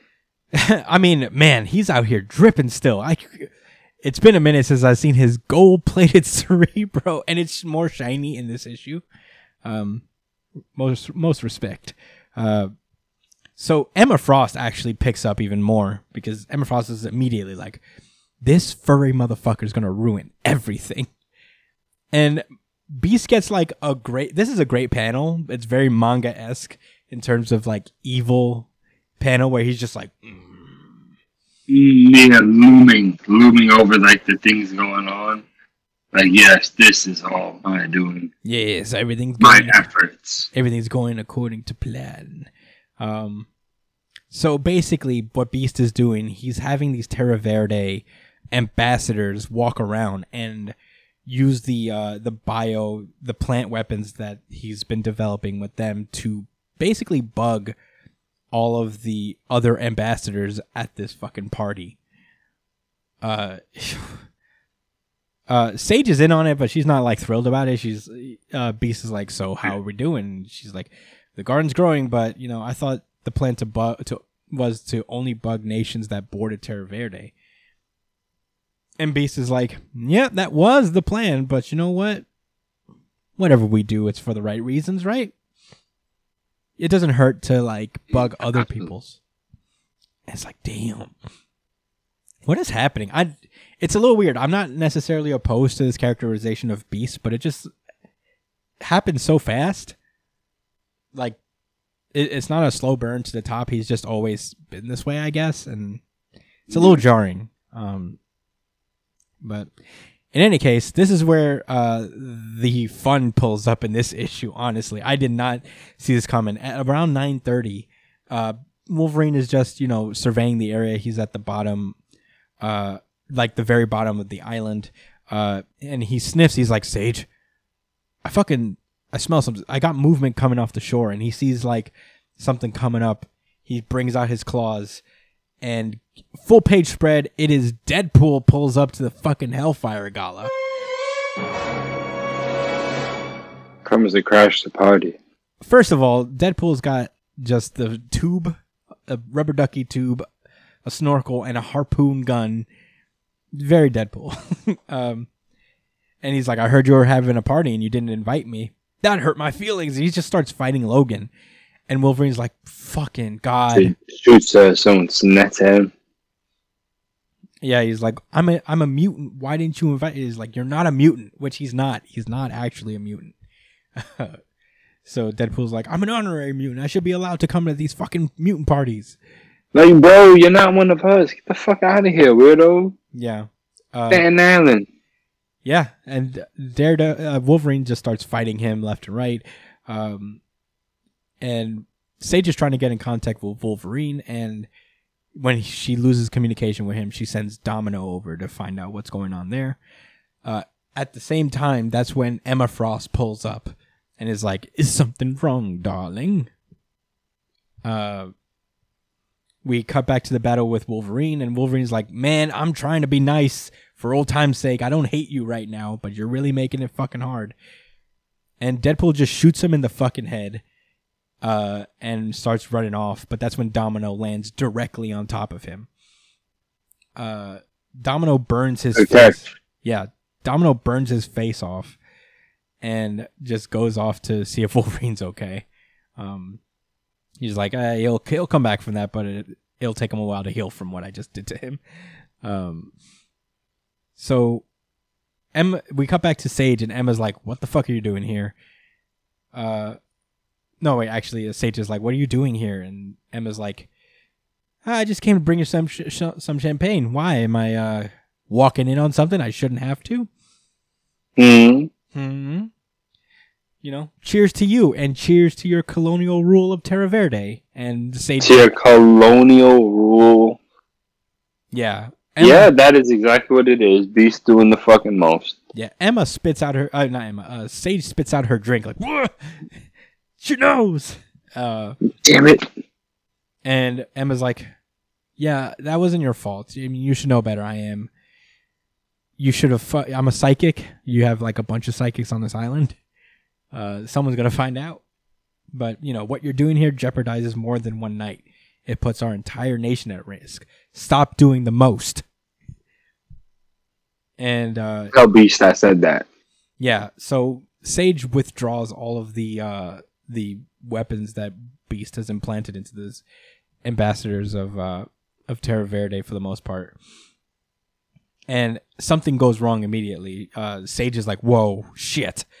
And um Emma's like, "Hey, you better not be fucking around here." And she's like, "No, you don't understand. The telephonic the telefloronic coding has been corrupted Damn. and they have been hacked. So the Terra Verde people that uh, had these bioweapons inside them, that technology has now been hacked, and this dude turns into a giant, into a fucking plant monster in the middle of the gala. Um, we. Uh, and this particular storyline of the arc is going to be continued in Wolverine. Um, but man, what an issue! Uh, this is one of the better X Force issues in a in a while. Uh, it's it's been a while since like I've been like fully like whoa, that's a cool story with an X Force issue. It's never been bad, but just like you know, it's been lacking a little bit. But yeah, Beast is doing Yeah. it's been Beast is doing too much. I, I I'm hoping that some kind of repercussion will fall upon him here because I am not vibing with this. I guess. Yeah, he needs a redemption arc, but he needs to fall from grace. Yeah, I guess. But yeah, that's all I got to say about X Force. Uh, you ready to move on? Yeah. And the last issue of the X books this week is uh, Hellions number twelve. Um, we open with uh, Mister Sinister in his drip, which is not that different from what he usually wears. It's just a big old cape over his very dramatic supervillain costume. Um, but yeah, most of the Hellions are not invited to the gala. Um, they were they're going to stay there because they are who they are. But Havoc and Psylocke are going. The the uniforms, yeah, I was I was gonna say like the the uniforms, the outfits that they got are fucking sick though. I man. agree. I'm very here for. I really like Havoc's outfit, but at the same time, I think it is just a little too long. It's it, it's a little strange when you get to the pants area. You know, Yeah, like it's too. It's a kimono, but it's also just a suit at the same time. I dig. yeah, I dig the Havoc shit coming out of his chest. I think that's fucking fire. yeah. Me too. But I think that's dope. The straps, yeah, and then you know Kwannon yeah. Kwannon comes in in a full very well. kimono dress type shit. It's kind it's very nice. I wonder if they got I wonder if they got like because they put out a whole guide where they show everyone's drip uh and in in the Hellfire Gala. I wonder if they got like people to design actual outfits for them like clothes design clothing designers. That'd be sick. Um but anyway, down uh, later that night, uh, they put Grey Crow in charge of the people who are not going to the to the to the gala. And Like a fucking babysitter. yeah, he's not down with it, so he's like, you know what, fuck this, we're going. Uh, and they just go to the gala, and nobody really has any oppositions at up top. Um, first of all, Quan Kwannon meets Betsy for a minute. I don't know what the fuck Betsy's wearing. Uh, It looks kind of kind of wild. I get that they're going. Like, what's going on with her face? Maybe it's because it's drawn weird in this particular moment, but I I don't know. She's got like psionic birds just flying around her hair, and I'm like, I don't know, dude. I, I I'll have to see this in full view to really appreciate what's happening here. Um, but anyway, the Hellions pull up in their costumes because they have no clothes because nobody Mm, yeah. planning on going. Um, Xavier himself sees it and he doesn't have a problem with it. To his credit, honestly, I thought like when they got there, like everybody would be like, "What are the Hellions doing here?" But Right? Oh, the aliens. yeah, but everyone's kind of vibing. I appreciate it. Sinister is talking to Thor and pa- and Black Panther, and he's basically like, I didn't expect that. and he's like, "Oh, so you're a king and you're a god, and I'm pretty much that too, you guys." Uh, I'm just like you guys. I'm pretty cool Like, too. where, nigga? Um, and then uh, the nanny pulls up, and she's not. She's just blowing up his spot left and right, just embarrassing him. Um, Grey Crow pulls up to to Psylocke, and I'm like, okay, Grey Crow, just tries to like charm her a little bit. I'm like, let's do it. Um, I was like, yeah, let's go. Put your Let's game in. go, Grey Crow. I'm very much rooting for Grey Crow. Uh, meanwhile, Wild Child uh, sees Aurora from the X Factor books, and Oh, I guess they had a relationship at some point because this is the most he's talked. Like, yeah, normal. yeah, yeah. He's just like, Aurora, would you like to dance? And I'm like, weren't you just like yelling about being an alpha two minutes ago? Yeah, now, now all of a sudden, yeah. Uh, so yeah, she rejects him. She's like, "Ah, man, I don't want to lead you on. We're, I'm not the same I used to be. You know, I'm, I've moved on. I'm in a good place in my life." Uh, and she just runs away from Wild Child, which is kind of Yeah. sad. Wild Child's like, "No." Um. Meanwhile, Havoc is, you know, talking with Magneto, which I we don't get a full enough view of Magneto's drip, but man, oh man, I like it. He's got a top hat on. He's got this cape over his suit. We need, mm. we need more Magneto drip. I want to see what this really looks like. He's got this old style. yeah, yeah. so, Sorry, yeah. sorry. No, he's got this old, old fucking tuxedo suit thing going on. Yeah, it's, and then he's he's got the ribbon. It, it's really the if anything, it's really the top hat that's kind of thrown because that looks like the old Genosha, uh, the royal, the royal Uh-huh. garb we used to wear. Oh, that's sick. I didn't know that. Um, It looks like it, but there's different patterns on the front, and then again the hat is different. Mhm. Very. very different. Um, so yeah, Grey Crow and uh, Betsy are talking. You know, he's like, "Oh, so you're cool with Braddock now?" And she's like, "Yeah, we're cool. We're cool. Yeah. We're fine."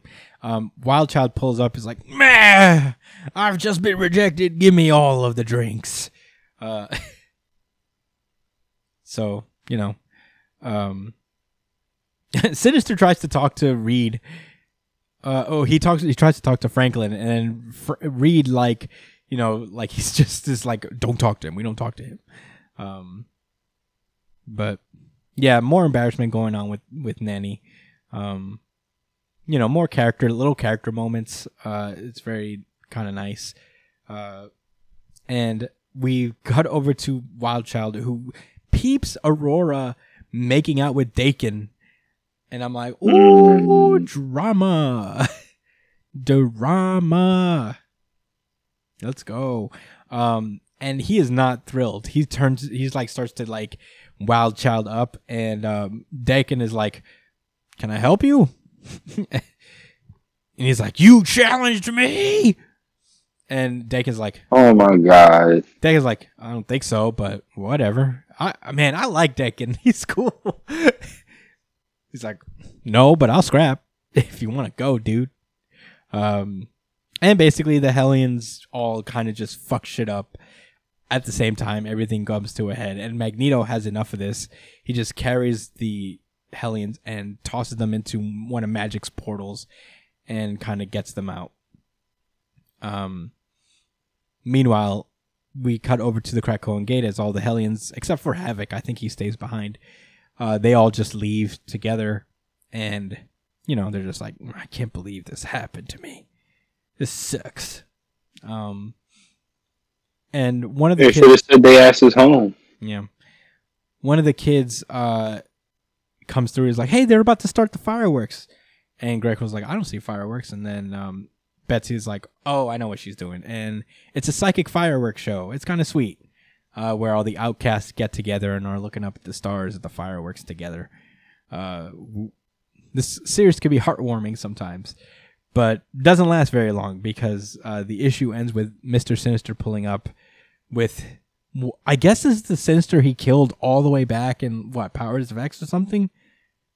Because I remember this Sinister had a beard. I could be wrong. Did he kill another Sinister at this some point? Because I don't think this is. Damn, I'm, I'm trying to remember, man. Like I knew there's something off about this one. Yeah, it's not the But Sinister the- the that's show on. is like- Yeah, it's not Sinister that's on the. No, definitely not. Right? Yeah, because he's on the he's at the gala. He's got The, scars. the too. gala. He's got scars and shit too. So he's. So he's like, it's good to be home. Also, what are those idiots looking at? So that's where that issue ends. Um, man, I really like this issue. I liked it quite a bit. Uh, this Hellfire Gala is going off to a good start. I don't know uh, if the Hellions are going to be involved with anything else from here on out. I don't think they are. Um, but this was this was fun. I'm into it. Um, this the X books Supposed to be going on for a month. The event. So Yeah, yeah, there's a fair amount uh, going on, but that's all I that's all I got to say about the Expos. Were pretty solid. Um, you ready to move on, Josh? yeah. Then let's move on. Batman. This is Batman number 109. Uh, Last we left off, uh, Batman has been dealing with a number of things. There's uh, the Saint Industries fucking Peace Guy, the Scarecrow. There's this uh, Unsanity Collective. And, you know, he just met with the Unsanity Collective's, not leader, but I guess one of the top people there, named Miracle Molly and she he had kind of an enlightening talk with her in a way. He's just thinking on it when Oracle calls over and she's like, "There's more scarecrows around, so get to work." Um, at the same time, uh, Ghostmaker is out here trying to schmooze Harley, um, which is kind of nice. Uh, and that's when um, Bella Garten pulls up. She's one of uh, a former lover of Pam of Pam um, Poison Ivy, and she basically is like, is like Poison Ivy is working on something. Uh, I need you to help me find her. She's basically like just creating a jungle underground the city. So you know, we we could use some help here. So you're the only one who can Yeah. talk some sense into her. So she gives her a flower and says, "Hey, if you ever want to help find her, uh, just call me using this." And she goes off. Um, meanwhile, Batman pulls up to Saint Industries, and man, this was my Yeah, he's he's done with the bullshit. Yeah, he just pulls up while they're talking. Uh, they let this guy go, uh, like a representative of the mayor, who he's been trying to get to accept this peacemaker core thing that he's trying to build. Um, Batman pulls up and is like, "Where's Scarecrow?" His assistant thinks something's gonna happen because he pulls out his robot arm. He's like, "Stand back, Mister Saint. I can handle a flying rat." And Batman just roundhouse kicks him in the most just sublime, just kick to the fucking jaw. He got sent away like it was Smash Brothers. That nigga lost the stock. Yeah, he's done. He didn't even get didn't up again. Back to the stage. he didn't. He didn't get up again. He's out. He's done. Uh, and Saint is like, "Oh damn! I didn't know I was fucking that with it that hard." Batman just picks him up and he's like, "Where's Scarecrow?" He's like, "Scarecrow? I would never work with Scarecrow. I am working on this Peace Corps thing, Peacemaker Corps, oh Peacekeeper Corps. So you know, meet my uh, centerpiece. I call him Peacekeeper 01. and we get a full page spread of Peacekeeper. Oh, with the American flag on his chest. Yeah. Oh, he has the blue stripe on it Ooh, too. thin blue line, dude. Ah, I like this. I like this author a lot. yeah, James Tynion. I like what he's doing here. I love it. yeah, Batman looks over his Mhm. shoulder like, whoa. Nigga, who are you? Captain America? Yeah, Captain Cop? yeah. Uh, and then he just like tosses Bruce across the room. Uh, Bruce is like, "Oh fuck, ow."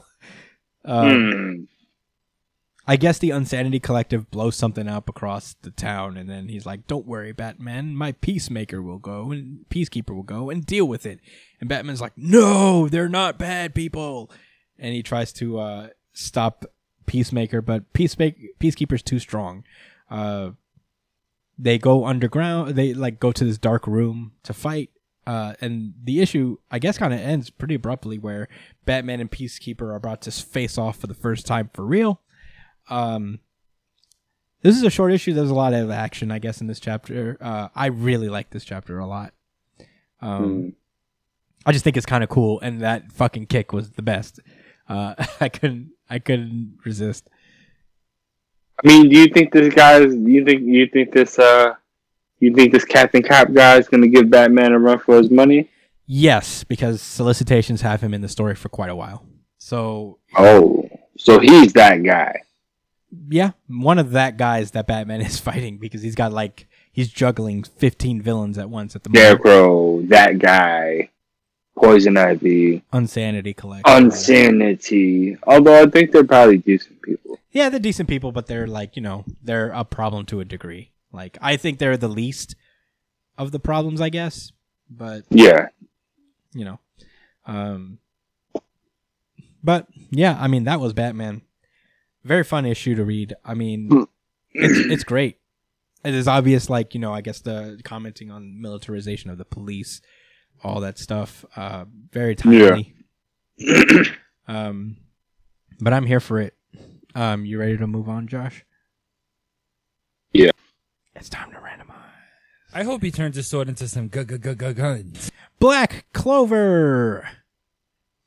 This is Black Clover chapter 294 as promised.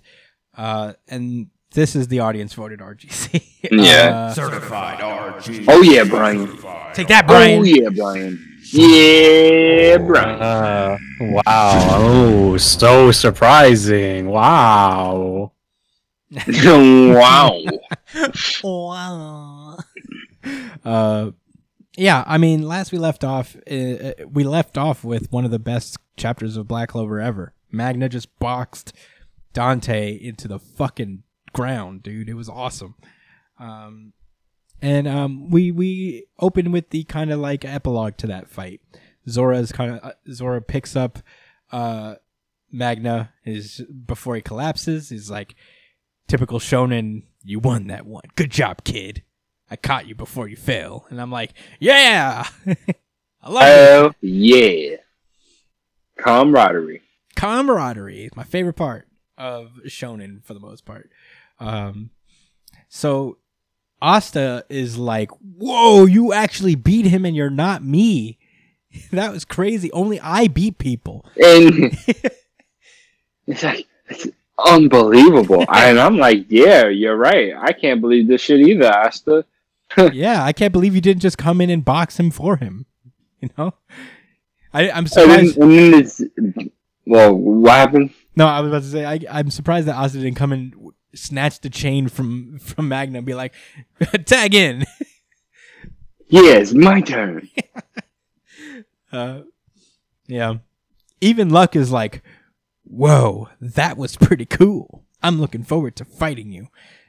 Magna's like, I'm gonna win that one. But he, what he should have been is like, man, I'm bleeding.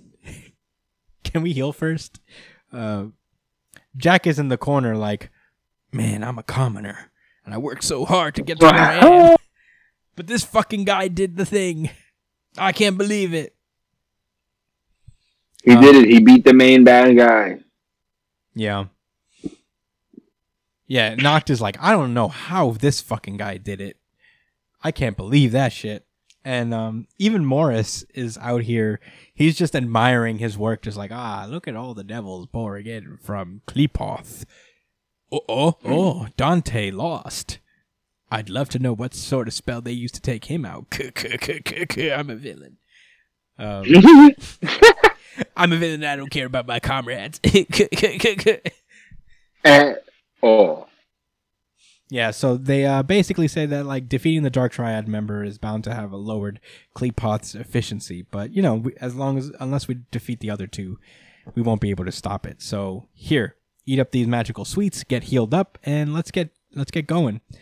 Um, and right when they leave, Dante starts to just like distort and just go like as if I ever lose to nobody like that.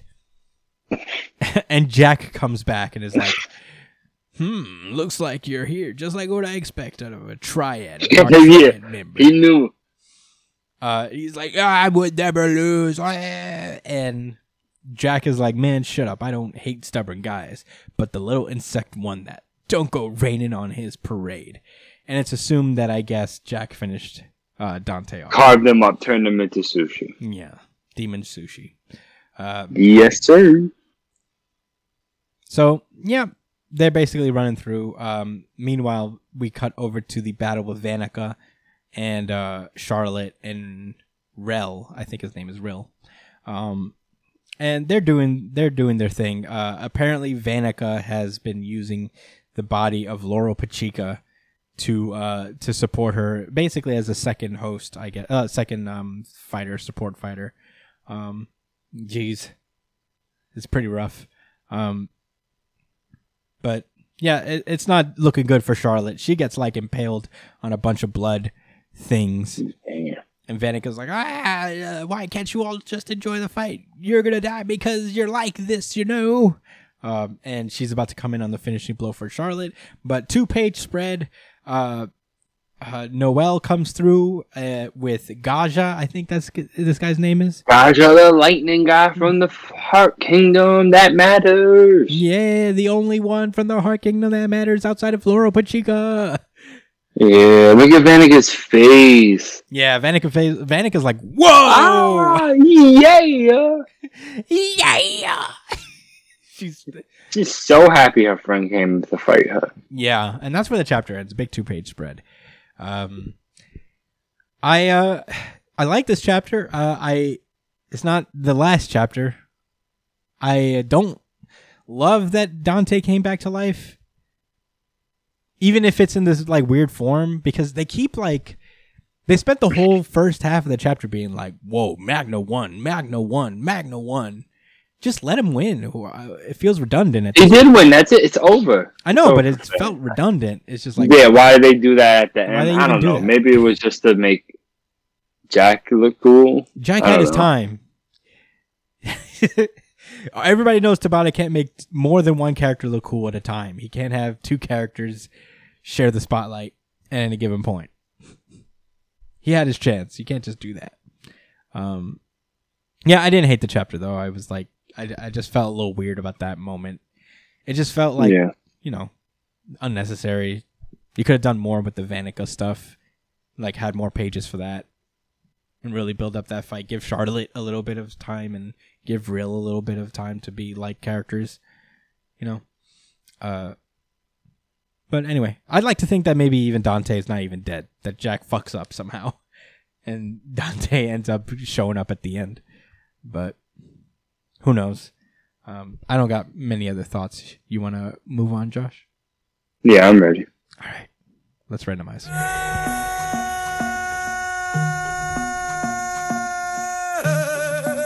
One Piece. This is One Piece chapter 1014 The Ham.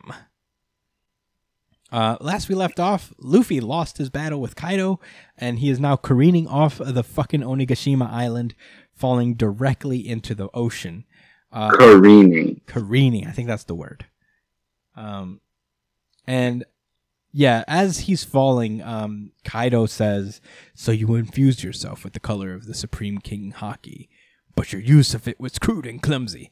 Gum gum. What was it again? Whoa, whoa, whoa, whoa. You couldn't be Joy Boy either. It seems. Oh. Who is Joy Boy? We have no idea, but I feel like the clue that we get from this is that he was the previous owner of the Gum Gum fruit. Uh, Oh. that's what I'm gathering from this. Like whoever he is, he had the Gum Gum fruit before Wow. because he mentions That would Gum be Gum. interesting. He mentions Gum Gum. He's like Gum Gum. What is that? You couldn't be Joy Joy, Joy Boy either. Um, yeah, we know less about Joy Boy than anybody. His name pulls up, but you know we don't know what he looks like. We don't know what he's done even really. Um, a lot of people are theorizing that he is the original owner of that giant straw hat that Emu has. Uh, there's there's a lot of theories around Joy Boy, but I'm excited to find out who the fuck this guy is already. Um, damn, Kaido, you're so damn cryptic. Everything you say is just like hint for the future. Um, then Kaido gets a call from one of his underlings that they found Momonosuke, and he's like, "Oh, I'm coming." And Bao Huang, oh, I'm pulling up now. yeah, and he says Bao Huang announced the results to all of Onigashima. Um, and we get little snippets of uh, things that are going on around the battle. Uh, Yamato is just running around, beating up on uh, on Kaido's men, being like, "I am Oden." Um, Momonosuke is reading the journal. He's like, "Shinobu, it's it would seem that I truly, I really shouldn't die here." and Shinobu's like, "No, yeah, that's the whole point of this. We don't want you to. Die. Of course, dumb fool." And then all of a sudden, he starts falling back and screaming in pain, which can only mean that Momonosuke, I think, hears something with his Haki because the only the last time this happened, it was on Zou. Uh, Yeah. so something's happening. Um. Meanwhile, on the performance floor, fucking chaos. We open with Chopper, fucking dropping Queen. Uh, and this is a battle I didn't know I wanted: is Monster Chopper versus Dinosaur Queen. Uh, Yeah, right? Like, I'm. Go- It makes total sense now. go Chopper, Just by the way. it coming. Go Chopper, by the way. This is like a big, like one of Kaido's right hand men. That's like Chopper never gets these type of battles where it's just him versus the second or third strongest guy, probably. Uh, and he's, but to be fair, like Chopper's not really hurting Queen. Uh, like he's doing some damage, but nothing is like taking him down. Of course, he's like one of the And Perospero's like is is is is uh peppering him with arrows. and Yeah. is, you know, fucking with him over time. It's not a good matchup for him right now. Yeah. Um, we cut over to a flashback where it's revealed that Chopper upgraded his rumble balls so that he can last in the monster form for 30 minutes as opposed to his former which was like 3 ti 3 minute time limit. Um so Chopper continues his battle. Um fucking damn Perospero continues to shoot his arrows and um Bao Huang which Dinosaurs keep shooting their lasers. yeah, the la- dinosaur laser. Um, and Bao Huang pulls up and just basically opens up the communication with her little animal friends or people friends that she has control of and can apparently control through, you know, her mind or whatever. And she makes the announcement that the orn- the fight is over and that Kai- that Straw Hat Luffy has lost. Um, and everybody gets a little reaction. I I just noticed this, but Queen takes a big chomp out of Chopper's arm. Uh, mm-hmm. but oh You see how he extends? yeah, I just saw that neck? too. What the fuck is going on? What's going on there? Yeah. Um, and we get little reactions of different uh, Straw Hat allies reacting to this news. Mark was like, "Whoa." Uh, Franky, of course, is in disbelief. He's like, "Who are you kidding?" Um, Jinbei doesn't say anything because he's in the middle of getting kicked in the face. I guess. Uh, He's preoccupied. Yeah. Uh, we get a little snapshot of Luffy confirmed in the ocean and falling down deep. Uh, down bad, dude. Uh, Kaido comes in. He's on the outside, I guess, on his way to where Momonosuke is. Uh, Big Mom is like, "You hear that? He lost." And Kid's like, "I don't care, dude."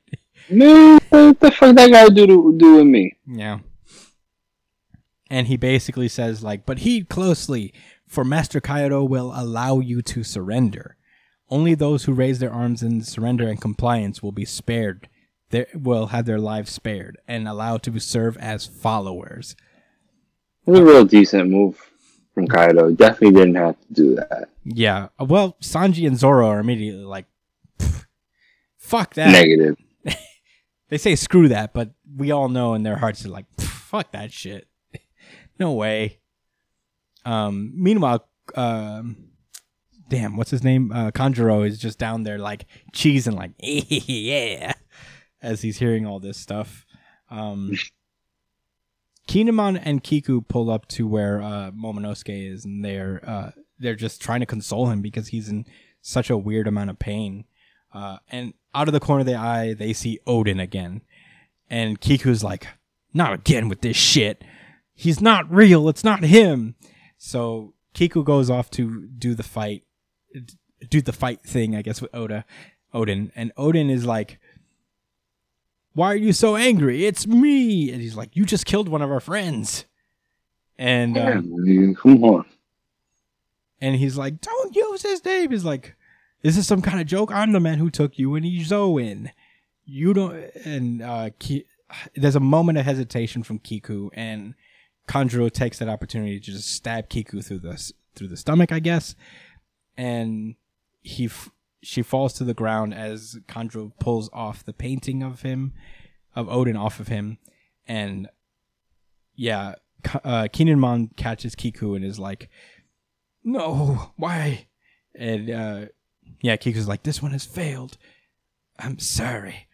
Uh, and Kanjuro tries to do some fucking shisty shit, get Kanjuro from behind, but uh, get Kinemon from behind. But Ka- Kinemon responds with just like a slash, finally killing Kanjuro once and for all.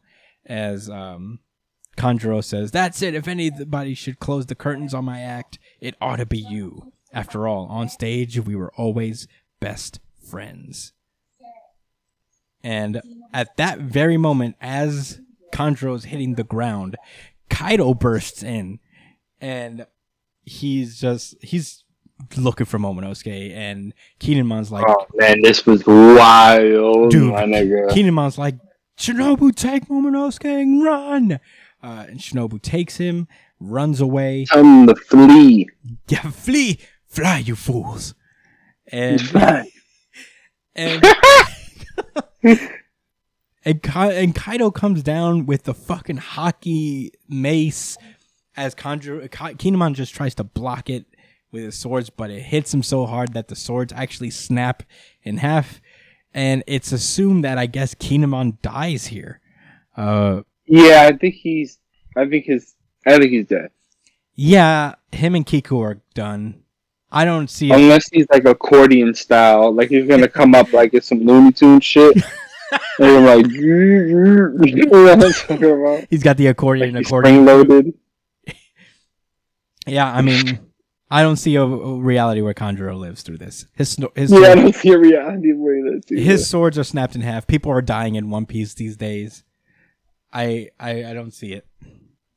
Uh, and you know, as he's running away, he says Kinemon, and Onigashima actually reaches the Wano mainland, and that's where the chapter ends. And thank God, it, One Piece is coming next week, so we do have more chapters. Um, wowie, lot lot to dissect here. Uh, well, for one thing, Kanjuro's dead for sure. Um, but I'm not gonna play. Yeah, I, I believe so too. Like we we can finally say goodbye to him. Uh, Kaido's turning up. Shit is looking dire. Ooh, Yeah, I where is Luffy right now? yeah. I don't see how Luffy comes back from the ocean. Um, Someone has Yeah, to. catch this is- him. Yeah, this is the end of One Piece. Yeah, Luffy dies. think he dies.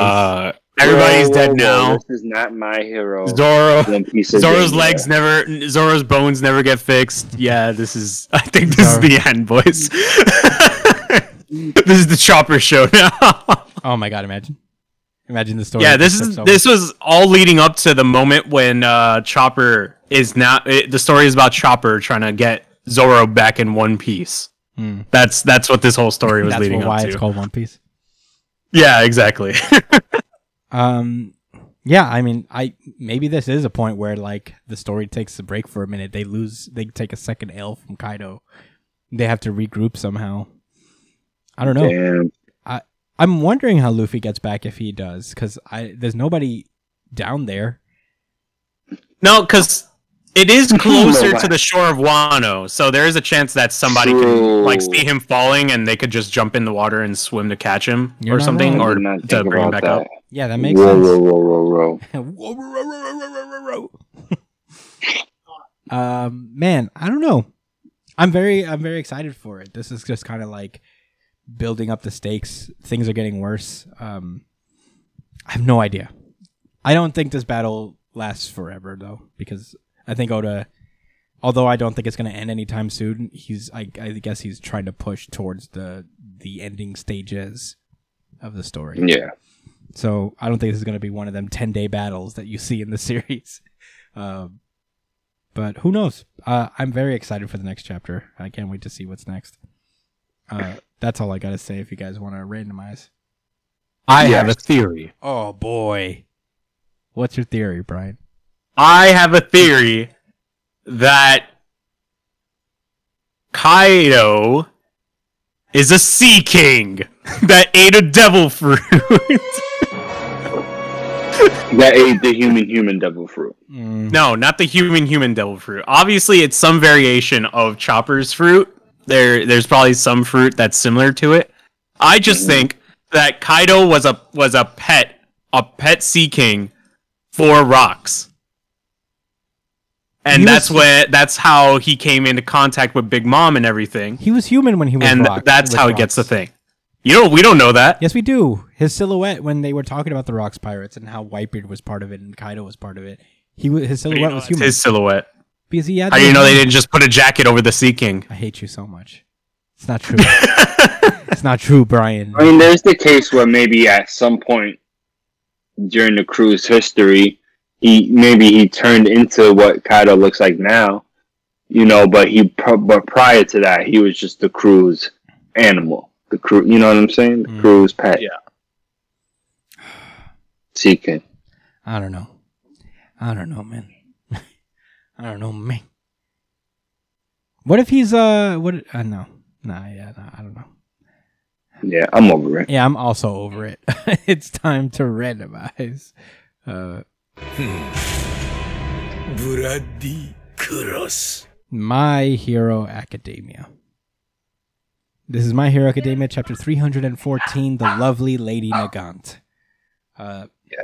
Last we left off, uh, Deku was continuing his battle against Nag- Lady Nagant, and he used the third quirk known as Fujin, or Fajin, sorry. And uh, we still don't know what it is. It doesn't get explained in this chapter, really. But he bursts through the building and catches Lady Nagant by surprise, got her by the arm, and um, yeah, he basically is just like, the best way to handle a sniper is to get close. You're gonna tell me what everything I want to know about All for One. And Lady Nagant was like, you think I wasn't ready for this? You think I wasn't one of the best heroes out here? I could fight close combat. Uh, and a rifle comes out of her elbow. She can make the fucking sniper rifle appear from any part of her arm. It looks like. Um, and yeah, she's basically he's basically like, why are you working for him? He's planning to take over everything.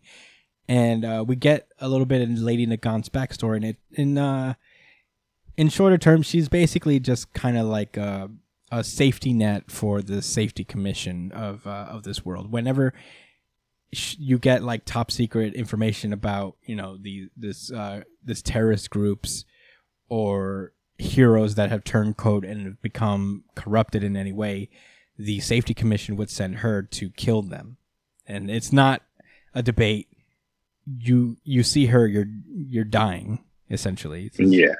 so it doesn't matter if you didn't commit the crime yet. If there's a whiff of you acting shady, she's sent in and she has to had to kill heroes and villains alike. So after a while, she just started to get really uh, disillusioned with the whole society that she was secretly upholding. You know, while the heroes get to be in the light and you know be you- be these optimistic things, these optimistic symbols in the world, she knows what it really is, uh, and she knows like the Yeah. real dark underbelly that maintains that bright and shiny uh, uh, structure. Yeah, it's not just these heroes that are out there you see every day.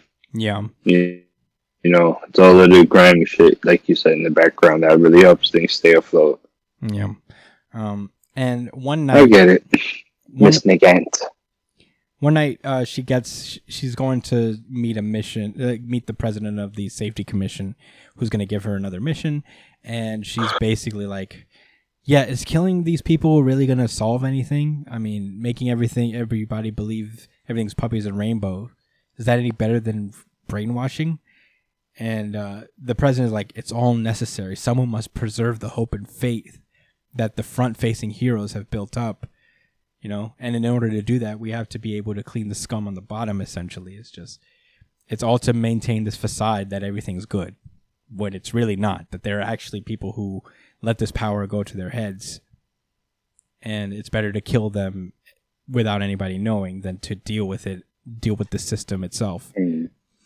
and lady nagant wasn't feeling it so she actually killed the president of the commit safety commission Just like that. and the news reported it that she actually killed a hero when this is what she was really in trouble for. Um, so yeah, she says uh, the superheroes superpowered society is a gilded daydream seen through rose-colored glasses. Say you bring back the status quo, then what? History will just repeat itself. The public gets to stargaze at the bright and shiny side, while the dark truth gnaws away at someone else. Yeesh. And she's basically like, it may not be bad, it, it may, Yes. it may not be awesome, but at least All for One's world is realer to a degree than what the government has in store for the world. Um, and Deku uses his Spider-Man powers, just like just starts ric- like repelling himself right at her. Um, and he says, uh, "Maybe I was ignorant, but I'm starting to see the things clearly. It's not all black and white, and it's more like gray." Wait, the fifth quirk is Black Whip? yeah, the fifth quirk is Black Whip. The, the fifth. Okay, I see. Yeah, this is Black Whip. Um, and he basically explains like I see it, I see it now. Like it's not as it's not just like heroes and villains. There's a lot more complexity to the world than we thought. And he remembers Shigaraki, the people, Endeavor, the the little um an- anthropomorphic quirk lady, and and uh, That's very detailed, and Christian predicted would be a very prominent character. I didn't say very prominent. I said somewhat prominent. True, you just said somewhat prominent. You're right. That was the actual word you used. Yeah. uh, and Deku's It was. Did I? I don't even remember that. Uh, basically, you said that you felt like there was attention, like there was like a lot of attention to detail, and that you thought she would be a somewhat prominent character. I think like the idea of her is is more prominent than her herself, like her type of quirk folks. Yeah. Is she is she uh like did Hawks essentially replace her? What do you mean? Oh, like why I don't they threw her under the bus? Did he come in and take her spot? Yeah, it looks like it because she has a similar, you know, bringing in that Hawks did. So yeah, that makes Yeah, sense. it they look- changed their approach. Obviously, I think they learned that to deal with. Again, it was like, all right, why, why don't we try to actually make our guy a real hero? hmm Not even So that. I feel like know, it's a lot has more. positive image. I feel like it's a lot more sinister, in my opinion, the way they did Hawks because it's kind of like they groomed him to be this person. Like they got him when he was a little kid, like a like a, almost a baby, and they kind of groomed him to be this uh multi-tool like person that they could use to tie up ends and shit. You know? It's it's grimy as hell, but it's not it's not worse. I don't know than I I think than Nagant because they actually had Nagant assassinating people from when she was not a not a baby necessarily, but she was clearly young. Like she was probably out of like junior high school, and that's still pretty crazy. Yeah. Yeah, but they still had Hawks uh, assassinate somebody in, in the Did he? end as well. Like I mean, Hawks killed uh, twice, but that was his call. It wasn't necessarily like they didn't send him in to kill anybody. Nagant was sent specifically to murder people, um, hero or villain alike. I mean, you know, either way, it sucks. like the safety commission is terrible. But Yeah, they are. like moral of the story, these people fucking stink. Uh, but and it, and the fact that they didn't have Hawks kill people doesn't make them better. It just make them think is like, all right, I guess we can't have them just running around killing people. Um, so it's not much better. It didn't come out of the goodness of their heart, I think. But in any case, Deku's like, I know it's not black and white, but you know what? I'm still kind of gonna help. I still have to do the best I can to help people out, extend a helping hand. And um, Nagant is like, hmm. In midair, he dodged to pr- he dodged to protect his joints from damage. He's focused. He's he's getting used to my style of fighting. Fine.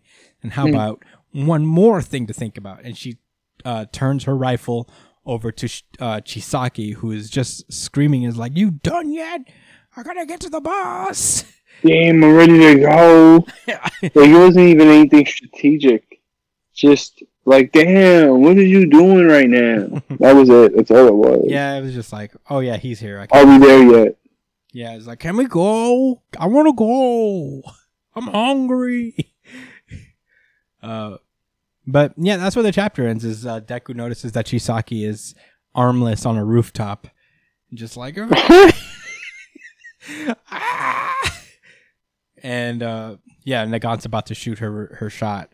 Um, yeah, I don't know, man. I don't know how this ends. I don't think Chisaki's gonna die here. I'd be surprised, honestly. I don't think so either. Um, But I wonder. I don't know. I have no idea what's. I wonder gonna what they're leading up to with Chisaki. Like, I don't like. I'm just trying Right? to think. Like, why reintroduce him into the series this way? You know what I mean? Like, what is he planning with his character? yeah, I, it's funny. I you know whenever you don't you expressly don't kill a character, I think you can expect him to show up, and I think we all expected to chi- uh, for Chisaki to show up at one point or another. But I don't know. I don't know what. Yeah, his- but not like this, right? yeah, Like, no, of course not. I don't know what his role is going to be from here on out. Like, this is really weird. I mean, his quirk is uh, he can't use it anymore. He doesn't have arms. Uh, Oh, so I don't know. He can't do it with his feet or his Maybe, forehead. maybe. Like, maybe he could be an informant or something. Like sure. a person that can give him information on like the inner workings of Shigaraki's group or something. I don't know. That's the thing is that like they were enemies and shit. So like Shigaraki's not gonna be open arms to Chisaki. After all, he's the one who ripped off his arms. Uh, so I don't know. I don't know what his thing is. I'm very curious to find out though. I can't imagine it's gonna be for nothing. But anyway, I mean, I don't know. I don't have any more thoughts. I thought this was a really good chapter. Uh, I really liked Nagant's origin story. Um, yeah, I thought it was pretty cool. But I don't have many other thoughts. Uh, do you have? Do you guys want to close out any thoughts? No, I, I thought it was just like an action-packed chapter, and you know, set up. Looking forward to Yeah, next week. I kind of. I'm just. I'm just waiting for answers before I give My Hero Academia uh RGC. I just want to know what the what the quirks are, like what Fajin is. Once I once I know that, it's going to be RGC. Jane. Well, I, I commend your restraint this week in giving the RGC to somebody else. I commend your your constraint too. I was really surprised. Yeah, but yeah, I mean, I guess that's it for My Hero Academia, and that is it for our show. Thank you guys so much for listening again. Uh, we very much appreciate you guys. Uh, you can find me at the Chris Espinal, Josh at JD Cole underscore 37, Brian at B.ESP all on Twitter and Instagram. Uh, follow Brian's uh, Twitch stream whenever he wants. I guess he'll tweet out whenever he's doing it. Uh, so follow him on uh, b.esp and follow his Twitch stream at uh, twitch.tv slash it's punchline. Uh, email us at newjumpcitypod at gmail.com with any questions, suggestions, anything you guys want to talk to us about, or comment below on any of the videos that you see on YouTube. And while you're at it, subscribe, like, share the videos. You know, let's get this community popping, you guys. Uh, thank you guys again. Subscribe to us on iTunes. Give us that five star review, Spotify, wherever you listen to podcasts. Uh, thank you guys so much for listening again. And stay safe, New Jump citizens. Peace. Peace out, guys.